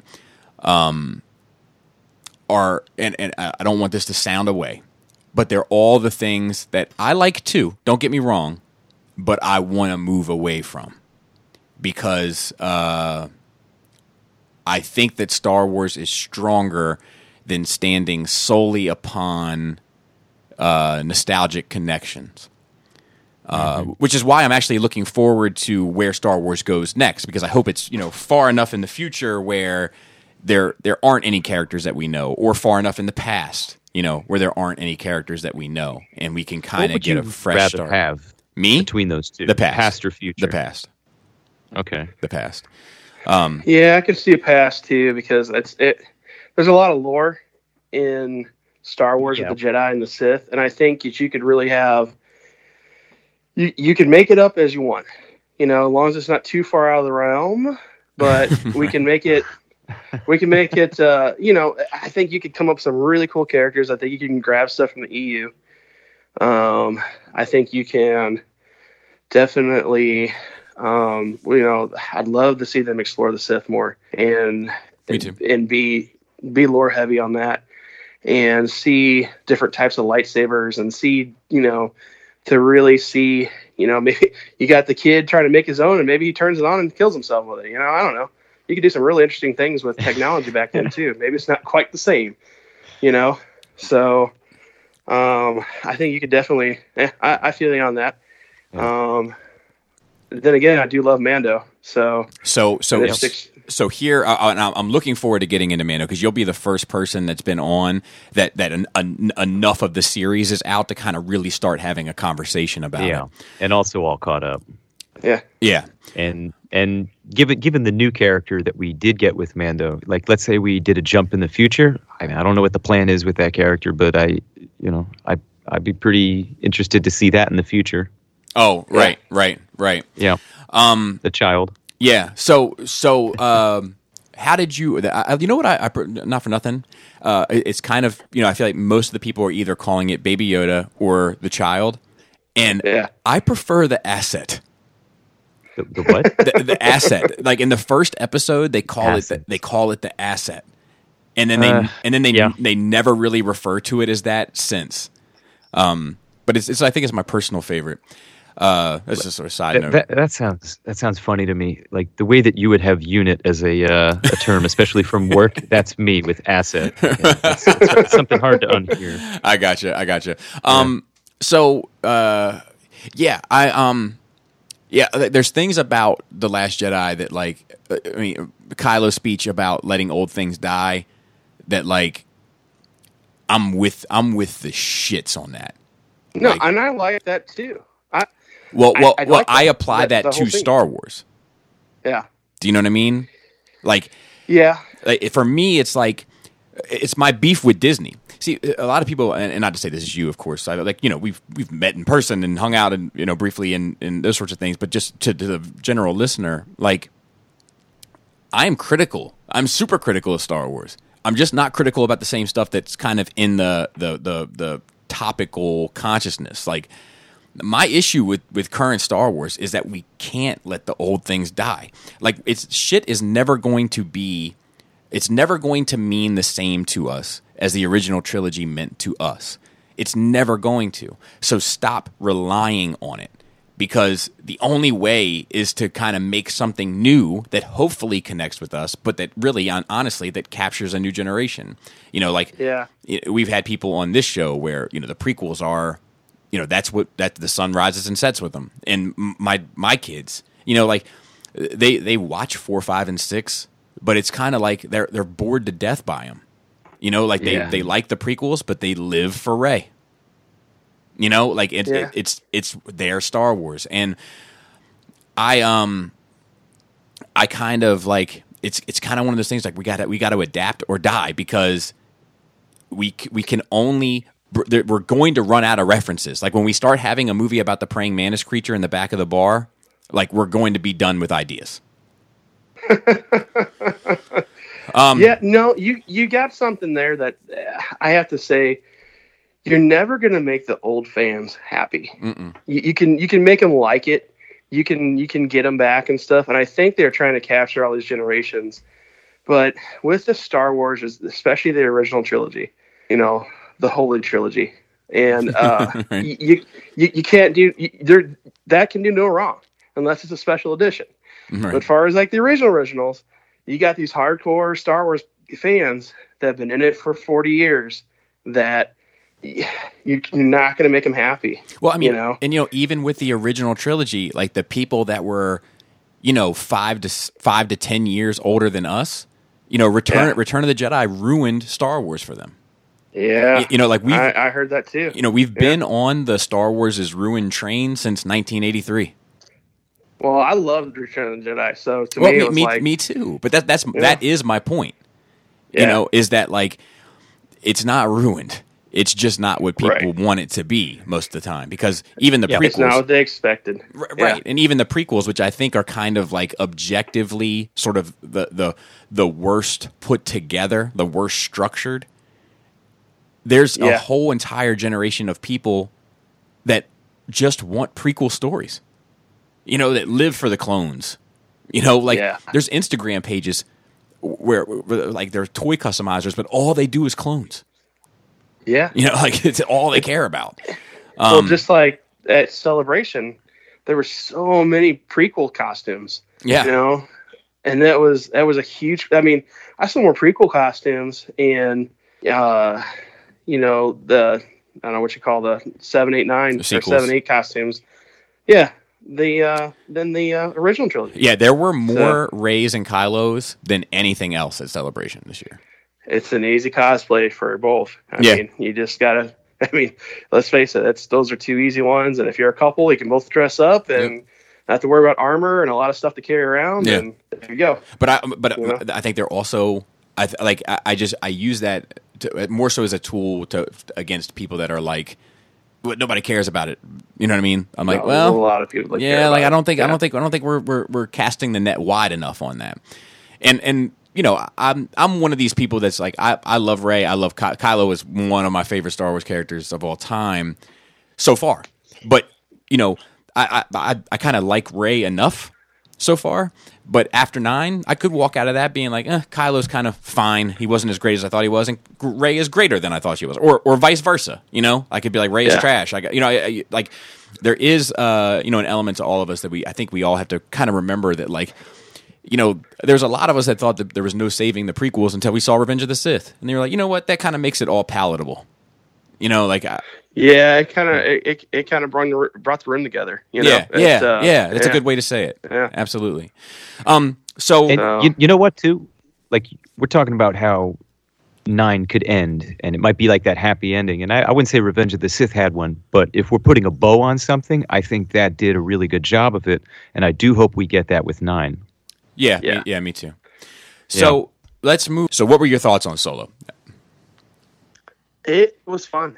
I, I think we talked about that before. That yeah. it was, it was fun and it was lighthearted, and the stakes weren't didn't feel as heavy because I knew Han and Luke or Han and Chewie weren't going to die. Mm-hmm. You know, um, and I'm like, okay, and of course Lando and stuff. I just, it was fun, you know, and it took me about five minutes to really get past it. That's not Harrison Ford, and the whole yeah. scene where they meet for the first time and you know the i just thought it was fun i thought the only thing that i wish that was a little bit different was i would have made i would not made the kessel run the big crescendo i would have made it part of hey these guys show them on a couple different uh, smuggling runs you know, mm. and then have them bragging about it. And then I, that's the only thing that I thought would have been a little more fun to show them on a couple.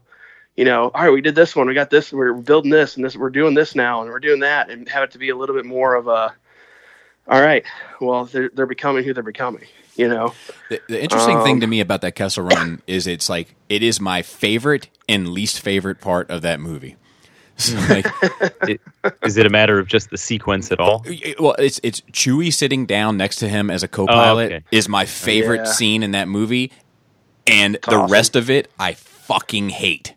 Let me ask you a question. What if they did? What if that planet that they visit before they're going through like fucked up space? Uh-huh. What if that wasn't Kessel? What if that's just wherever they had to go to get the fuel, and they just didn't call it that. It's not the Kessel Run. It's just something. I'd be fine. Happens. I'd be fine with it. I probably would be fine. With that. I think that that might make it not a better movie, but you'd have nothing to really shake your head at. Yeah, I think that um, like it's just like it's like it's. You ever see there was like an episode of Family Guy or American Dad where they were like um, they're like you never been to a play? Oh man, you should go. It's like a movie except more expensive and slower and boring and worse. um, that's kind of how I feel about the Kessel Run. It's like it's no, it's it's it's it's almost like it's like oh, this is how people felt with the pod race. It's like mm. it's like it's like oh, you should watch it. It's like the pod race, except it's cloudier and more confusing and more convoluted and worse. Like I I can't make visual sense of that sequence. Like I don't know what's going on. There's some sort of like uh, Sarlacc and space, and there's clouds, and there's star destroyers, and, and I know it's supposed to be intense, but I never actually feel like it's intense. It, you know, it's just like I don't know. It just it's a sequence that really takes me out of that movie and bores me. Yeah, they definitely stretch it out. You know, um, but I will, you know, something I will say about that scene. Have you just listened to the soundtrack of that scene and it's hear the different moves? Yeah, I mean, yeah. they have. It's such a great movement of music, and it includes like all the stuff from Han Solo and the Falcon and everything. It's a, it's it's a it's a, it's becoming one of my favorite um, pieces of music from Star Wars. It, it, it's pretty neat. Yeah, but yo, is is that it though, man? Like you know, like like like like like like I mean, like you know, it's like it's like it's like is is that the, is that the formula to this shit? Like is is that how it all works? It's like look, like we can do anything. We can do anything. We just have to include a couple key notes from the original trilogy, a couple key characters from the original trilogy, and then have some references to obscure and relatively obscure things within the original trilogy. And mm. we've got and we've got it. You know, like that's where I get hung yeah, up. that might be a template, like we are talking about before. Yeah, you know, that's that's, that's where that's I get frustrated. That's where I get frustrated. That's where I what get might, bored. What might be interesting is to see where those moments, like the like a, a, name reference, a visual reference, a music cue, where do those pop up? Do they pop up in a moment where they're unsure of their story or where the, right. where the movie's going, right? to like get you back yeah. on board? Like, ah, we don't know about this. Oh, I'll put put that there. Oh, oh, oh it's good. good. Oh, uh, uh, so so we're stuck. Ah, we were stuck. You guys ever heard of a gonk droid? We're going to throw one of those bad boys right in here. It's going to take everybody completely to a safe space, and then we can do. You know what I mean? It's like, do, do you know what? The safe space is something that can take you right out of it. Something that drives me nuts is like, you know, you got Ben Burtt celebrated for his sound effects. Great, but that was a yeah. long time ago, and now they're really, you know, riding the coattails of that seriously, and especially something like The Mandalorian does it, and maybe that's the only yeah. negative thing I could say about the show: reuse sound effects drive me nuts. But that well, lang- got, language in Star Wars, on there. like like mm-hmm. the linguistics or whatever, like they reuse the same dialogue said a little different. It's like, man, is, is, there one language that's not English? Yeah, or the, basic. Yeah, the, if you would. The fact that I mean, I don't want to get ahead of the, us, but the, the fact the that eyeball the eyeball pops yes, out and says the yes, exact dude. same. But that's the Gonk droid says the exact same thing, and that. But that's that's what the problem is. Like, the, don't um, do that. Record thing, something that sounds like it but different. The thing today yeah, with okay the, to do that. Today's episode where Mandalorian literally says he's no good to me dead. Like I, it, it takes me right out. Like it, it just. That, it bothers me. That shit bothers me. It's that's that's in line with what I'm saying less so with dialogue because like I, I think i'm friendlier to the the dialogue because because to me a line like that it's really no different than getting i have a bad feeling about this. yeah but everybody says oh, i got a bad feeling about this. Not the one guy that looks like you from yeah. the original trilogy. Yeah yeah. You know? And and as you wish yeah, yeah, right? yeah, yeah. And and then um and and then the uh the uh what, what was the other uh what was I gonna say about the the solo thing? Like because uh, the, the the the parts that I enjoy most about solo is like I, I like the card game with him and Lando, and I like the yeah. um the, all the stuff on the planet surface with uh the the the the rise like the beginning of the rebellion folks the Enfys Nest all that stuff yeah like I cool. th- that's the, the train, stuff. That, well, uh, the, the, train the, sequence. Yep, the train sequence is great too. But but it's I prefer. Oh, you mean the the end? The end. I prefer that because okay. it's like that. This is something new.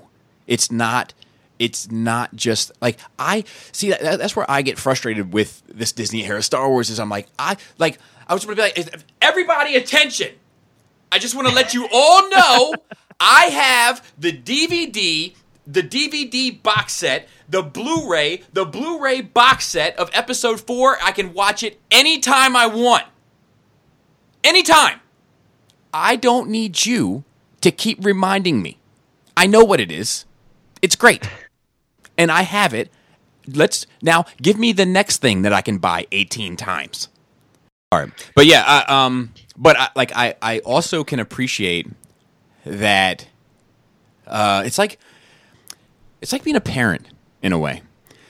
Um, like sometimes, sometimes you got to push, right? So, uh, recently we've been going hiking, and I, I'm not a big wilderness like outdoorsy type of person, but I do like uh, I do like that. I do enjoy this hiking stuff as long as we have a destination. That's key for me. I need to have an objective. I can't just be walking around like an asshole in the woods. Um.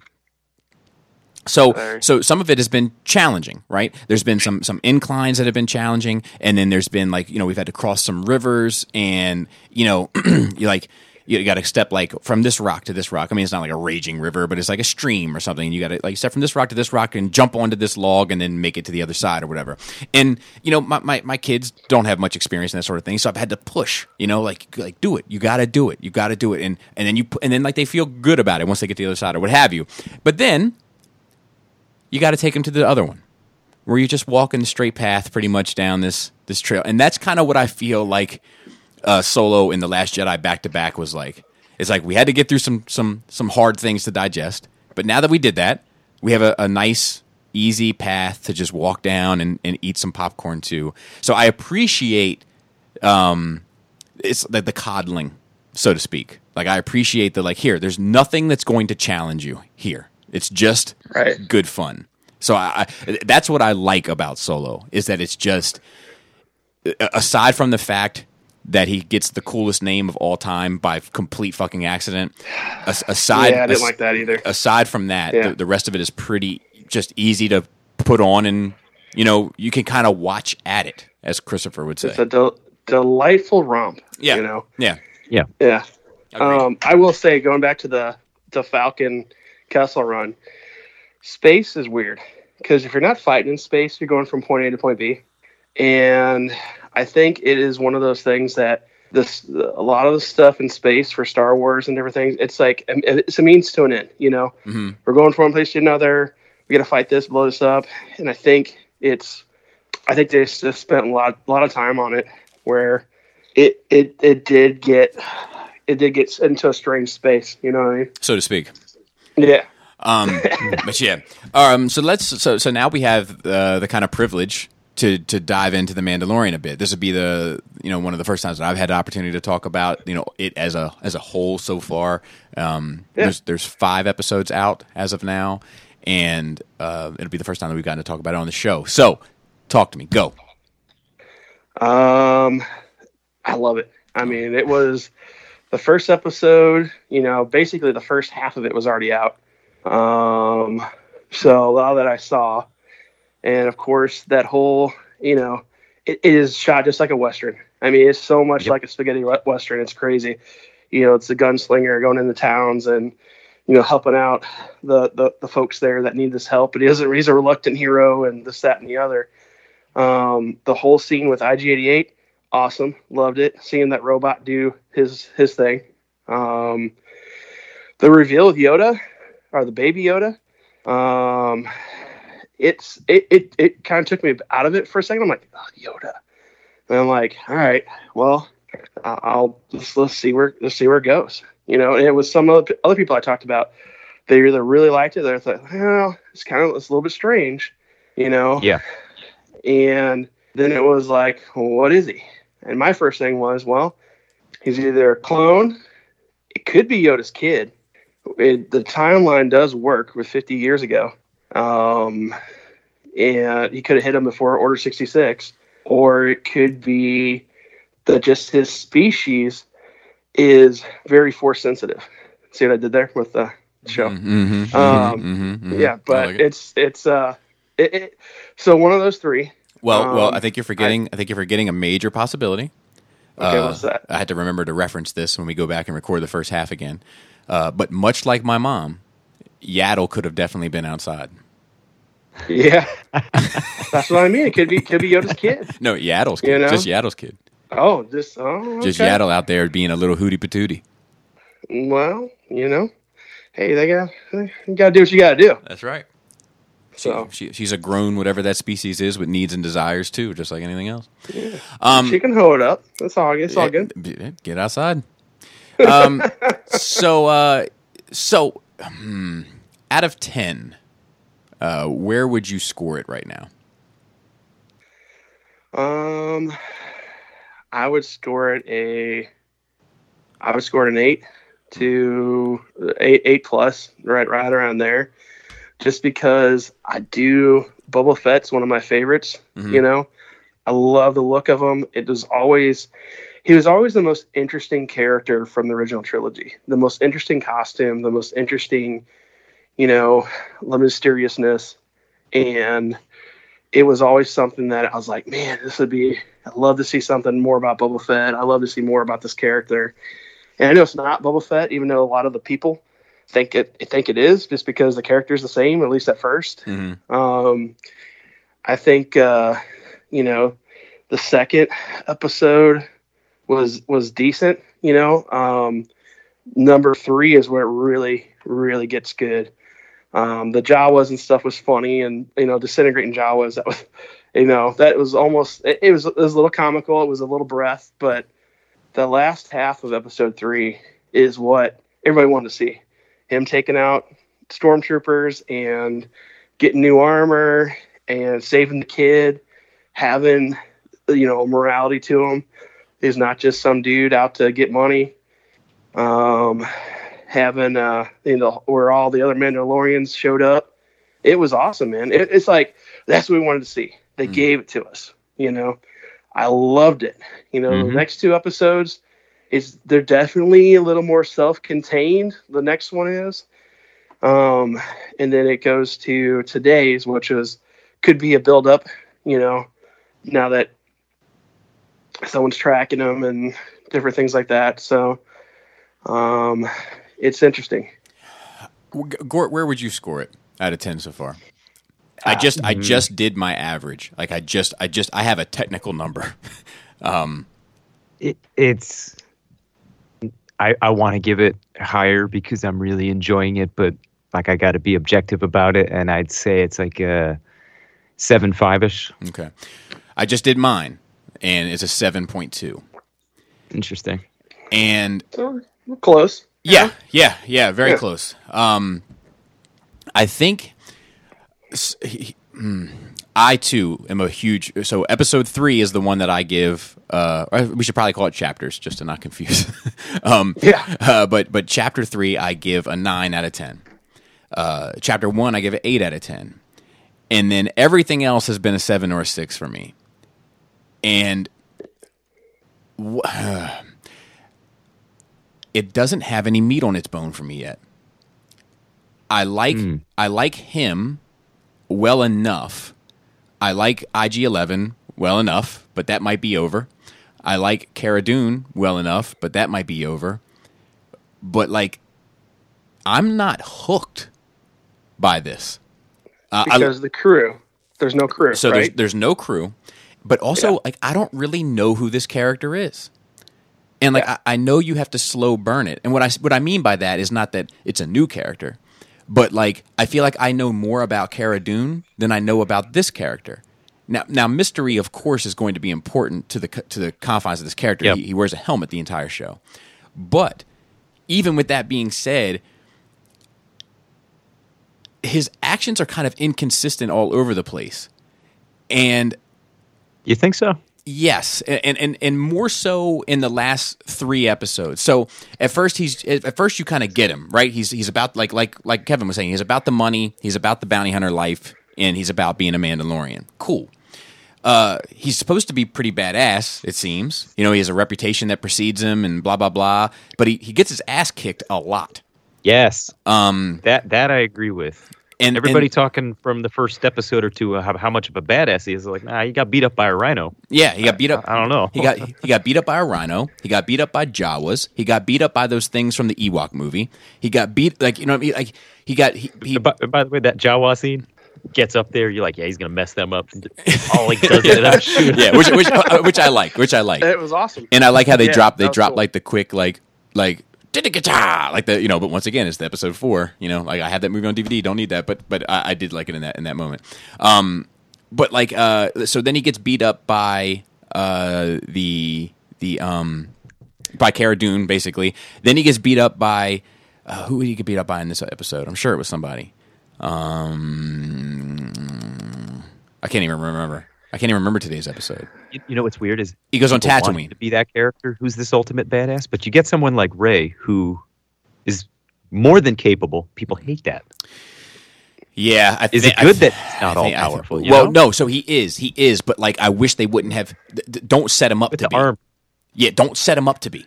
Don't set him up to be. Have have him be regular. I think it's just hard to find that armor. Is what it comes down to. Yeah, just like his fight. yeah, yeah, yeah. Um, so there's anyone ever cosplay? That's a hard thing to fight in. So there's that, and then like the like like and kind of like what you were saying, Kevin, like these these self-contained episodes with without this connectivity of this overarching story that I can really sink my teeth into. It's it's keeping me from loving it, and and I want to be clear. If this was any other franchise, I wouldn't even watch it. Do you know what I mean?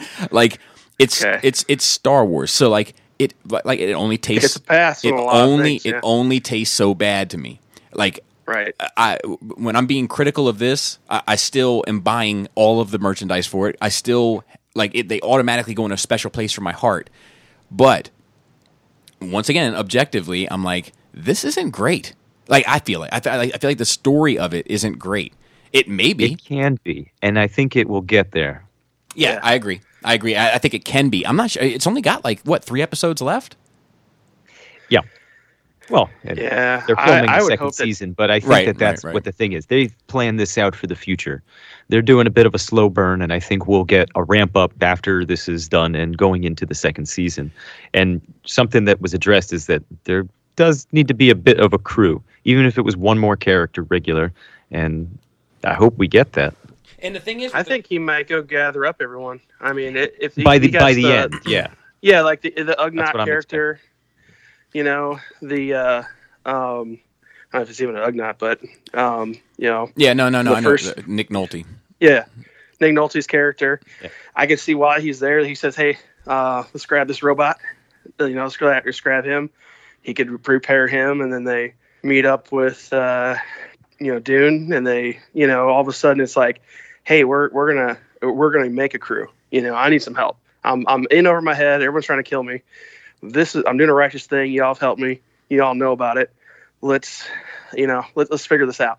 I could see that happening. Um, i and I don't know it might be way off, but I think it would bring bring everything kind of back around together. You know. But my my fear is is that it'll be too late, and and and not to have a crew.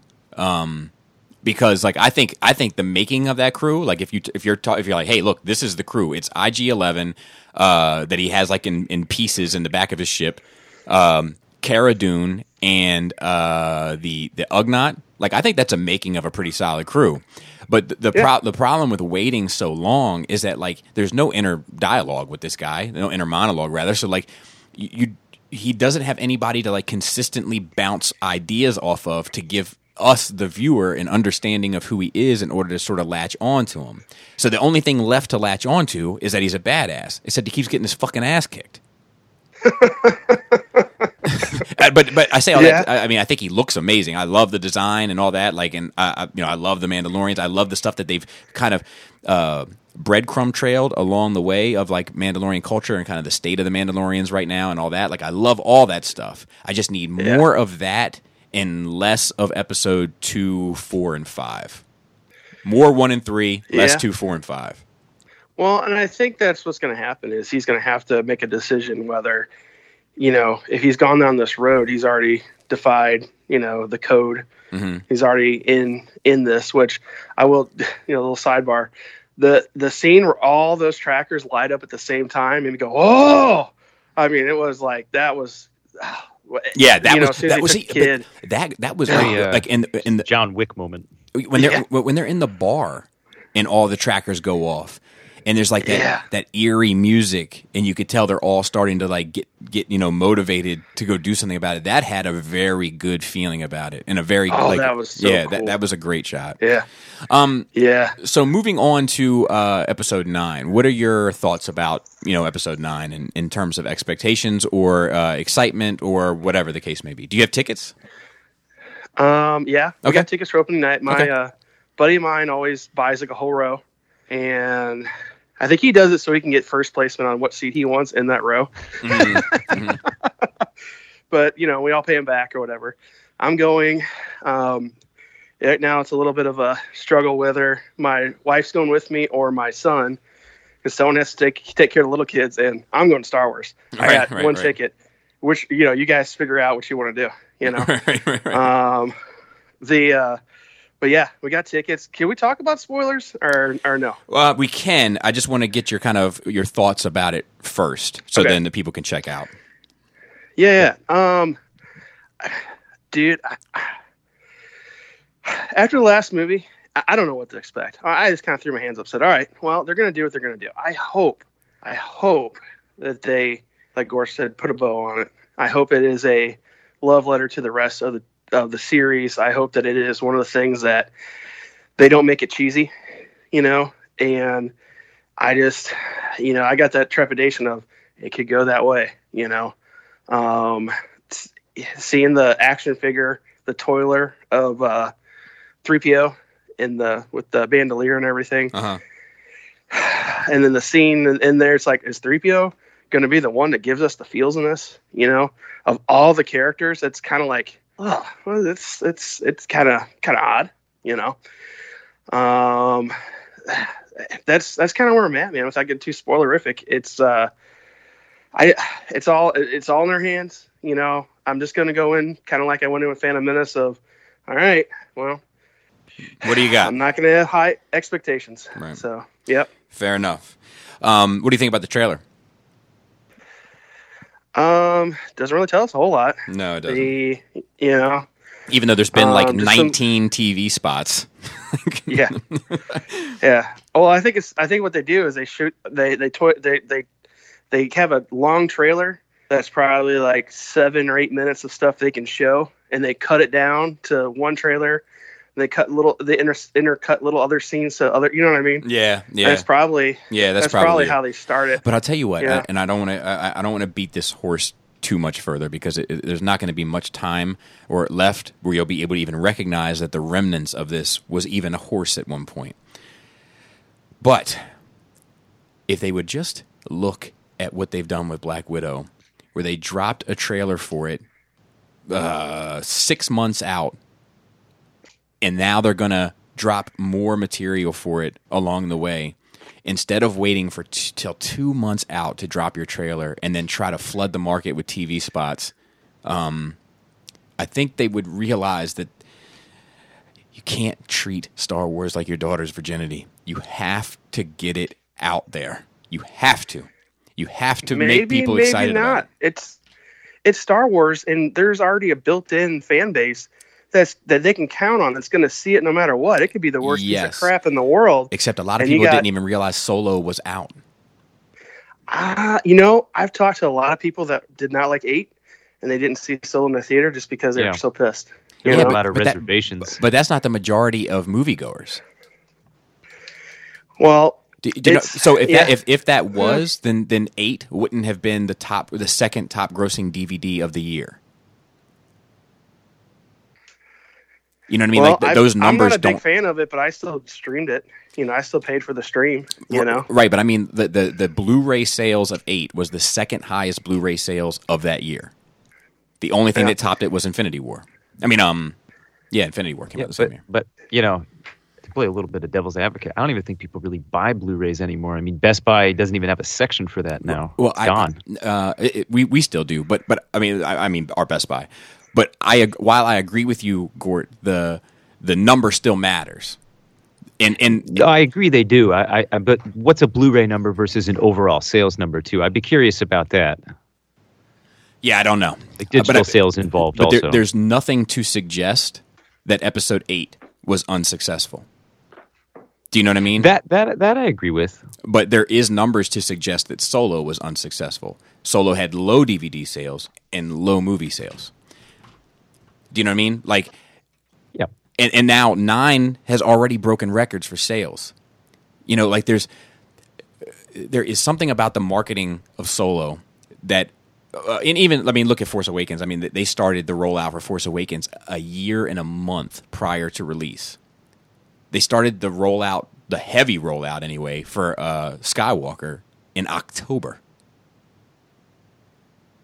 Yeah, you know, and they they did the same thing with Solo, and Solo may have been too close to Last Jedi. You know, like that was you know, it was Bob Iger that wanted Solo so close because Iger wanted to marvel Star Wars and put out three Star Wars movies a year. You know, so it was like the testing ground for that.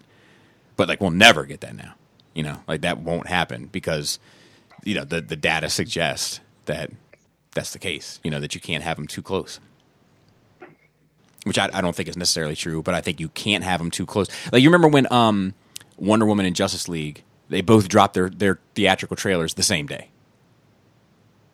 But yeah, was that over like a convention or yep. something like that? Yep. Yeah. But it, it didn't. Conf- San Diego. Yeah, yeah, and um, the same thing happened for BVS and uh, uh, Suicide, Suicide, Suicide Squad. Squad. Yeah, but in in, yeah. in both of those movies, definitely had, or all four of those movies, all had their own individual, unique, you know, uh, identity and and rollout. But there's also you could make the argument that there's more to delineate between the two than there is between Solo and in the Last Jedi, but like. I, I remember talking to people, and, and, and Kevin, if you were talking to people that were upset with eight, you're talking to Star Wars fans. Yeah. But like, I remember talking to normal people that just had no idea that another Star Wars movie was coming out. Whereas I have normal people coming yeah. up to me asking me if nine is going to be the, the best one. You know, just so like yes, yeah, they'll go see it. Yeah, yeah, yeah. But but I mean, like the thing is, is that like there's just there's there's that movie was just it was fucking it was a shitty rollout. You know, and it was well received. You know, and it was well. Guess who was well received by Star Wars fans, the same people that were fucking boycotting it. Do you know what I mean? like we're supposed to. Yeah. Okay. Yeah. No, I, I get you. I'm, I'm, I'm following along. Yeah. Um. But anyway, okay. anyway. Uh. So we can get into a little bit of the spoileries, but we don't have a whole bunch of time. Uh, so if you're if you're concerned about episode nine spoilers, uh, and you guys you don't have much long much longer to wait, so you can always pause this and come back in a couple weeks. But uh, we're going to get into it briefly because we got to go back and make up for the first hour of the episode that we lost. So, uh, what are your what are your thoughts regarding the spoilers? Dude, Jedi Ghost fighting and okay. being so like, let me let me let me yeah. let me update you on that. They did away with okay. it. They did away with it. Okay. Now, now, now, right. now the ghosts come back and give like uh, I, like I, am oversimplifying it, but it's like give a motivation. Yeah, exactly. Yeah. Okay. Exactly. Yeah, and I can you can that. do it. Yeah, exactly. Right, right, right. But yeah, I, am with you. Right. I'm with you on that. Like, if if the ghosts are going to fight Palpatine, what's the fucking point of Rey? Yeah, yeah, yeah. and I mean, and I, and I really, I mean, I think I, how they do Palpatine is going to really make a difference too is it going to be him? Is he going to possess one of the Knights of Ren? Is he going to possess Kylo? You know. So I had heard that initially he was going to be possessing a Knight of Ren, and that that Knight of Ren was supposed to be that actor. I forget his name now. Um, but it, the the but like the closer we get to it, the more it seems like it's just going to be Palpatine being Palpatine. However, we haven't seen any promotional material with Ian McDiarmid as Palpatine. Yeah. You know, the only thing that we've really got is uh, it's two things. One is uh, the Emperor's face in the back of the poster. That's a hot toy. Yeah. And then just recently, another uh, his image was used in a piece of marketing material, but that was taken from Battlefront. Huh.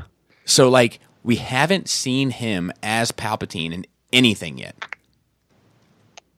So that that that to me sets off some of my spider senses, but I mean everything suggests that it's going to be him, you know. But I'm not sure why they'd hide that for so long, you know. If they're going to include it in in posters and stuff, you know. What if he's a specter? What if he's like still alive through the dark side of the force, kind of like the other force ghosts, and he is, and he can take forms and possess and do different things. See, I would, they have to I would figure like out. That. that yeah, that's I, actually I, a problem of Star Wars canon. I mean, the movies will always do whatever they want to do anyway, but they in the past EU that's always been something of a thing. They sort of did away with it in the new Disney stuff though.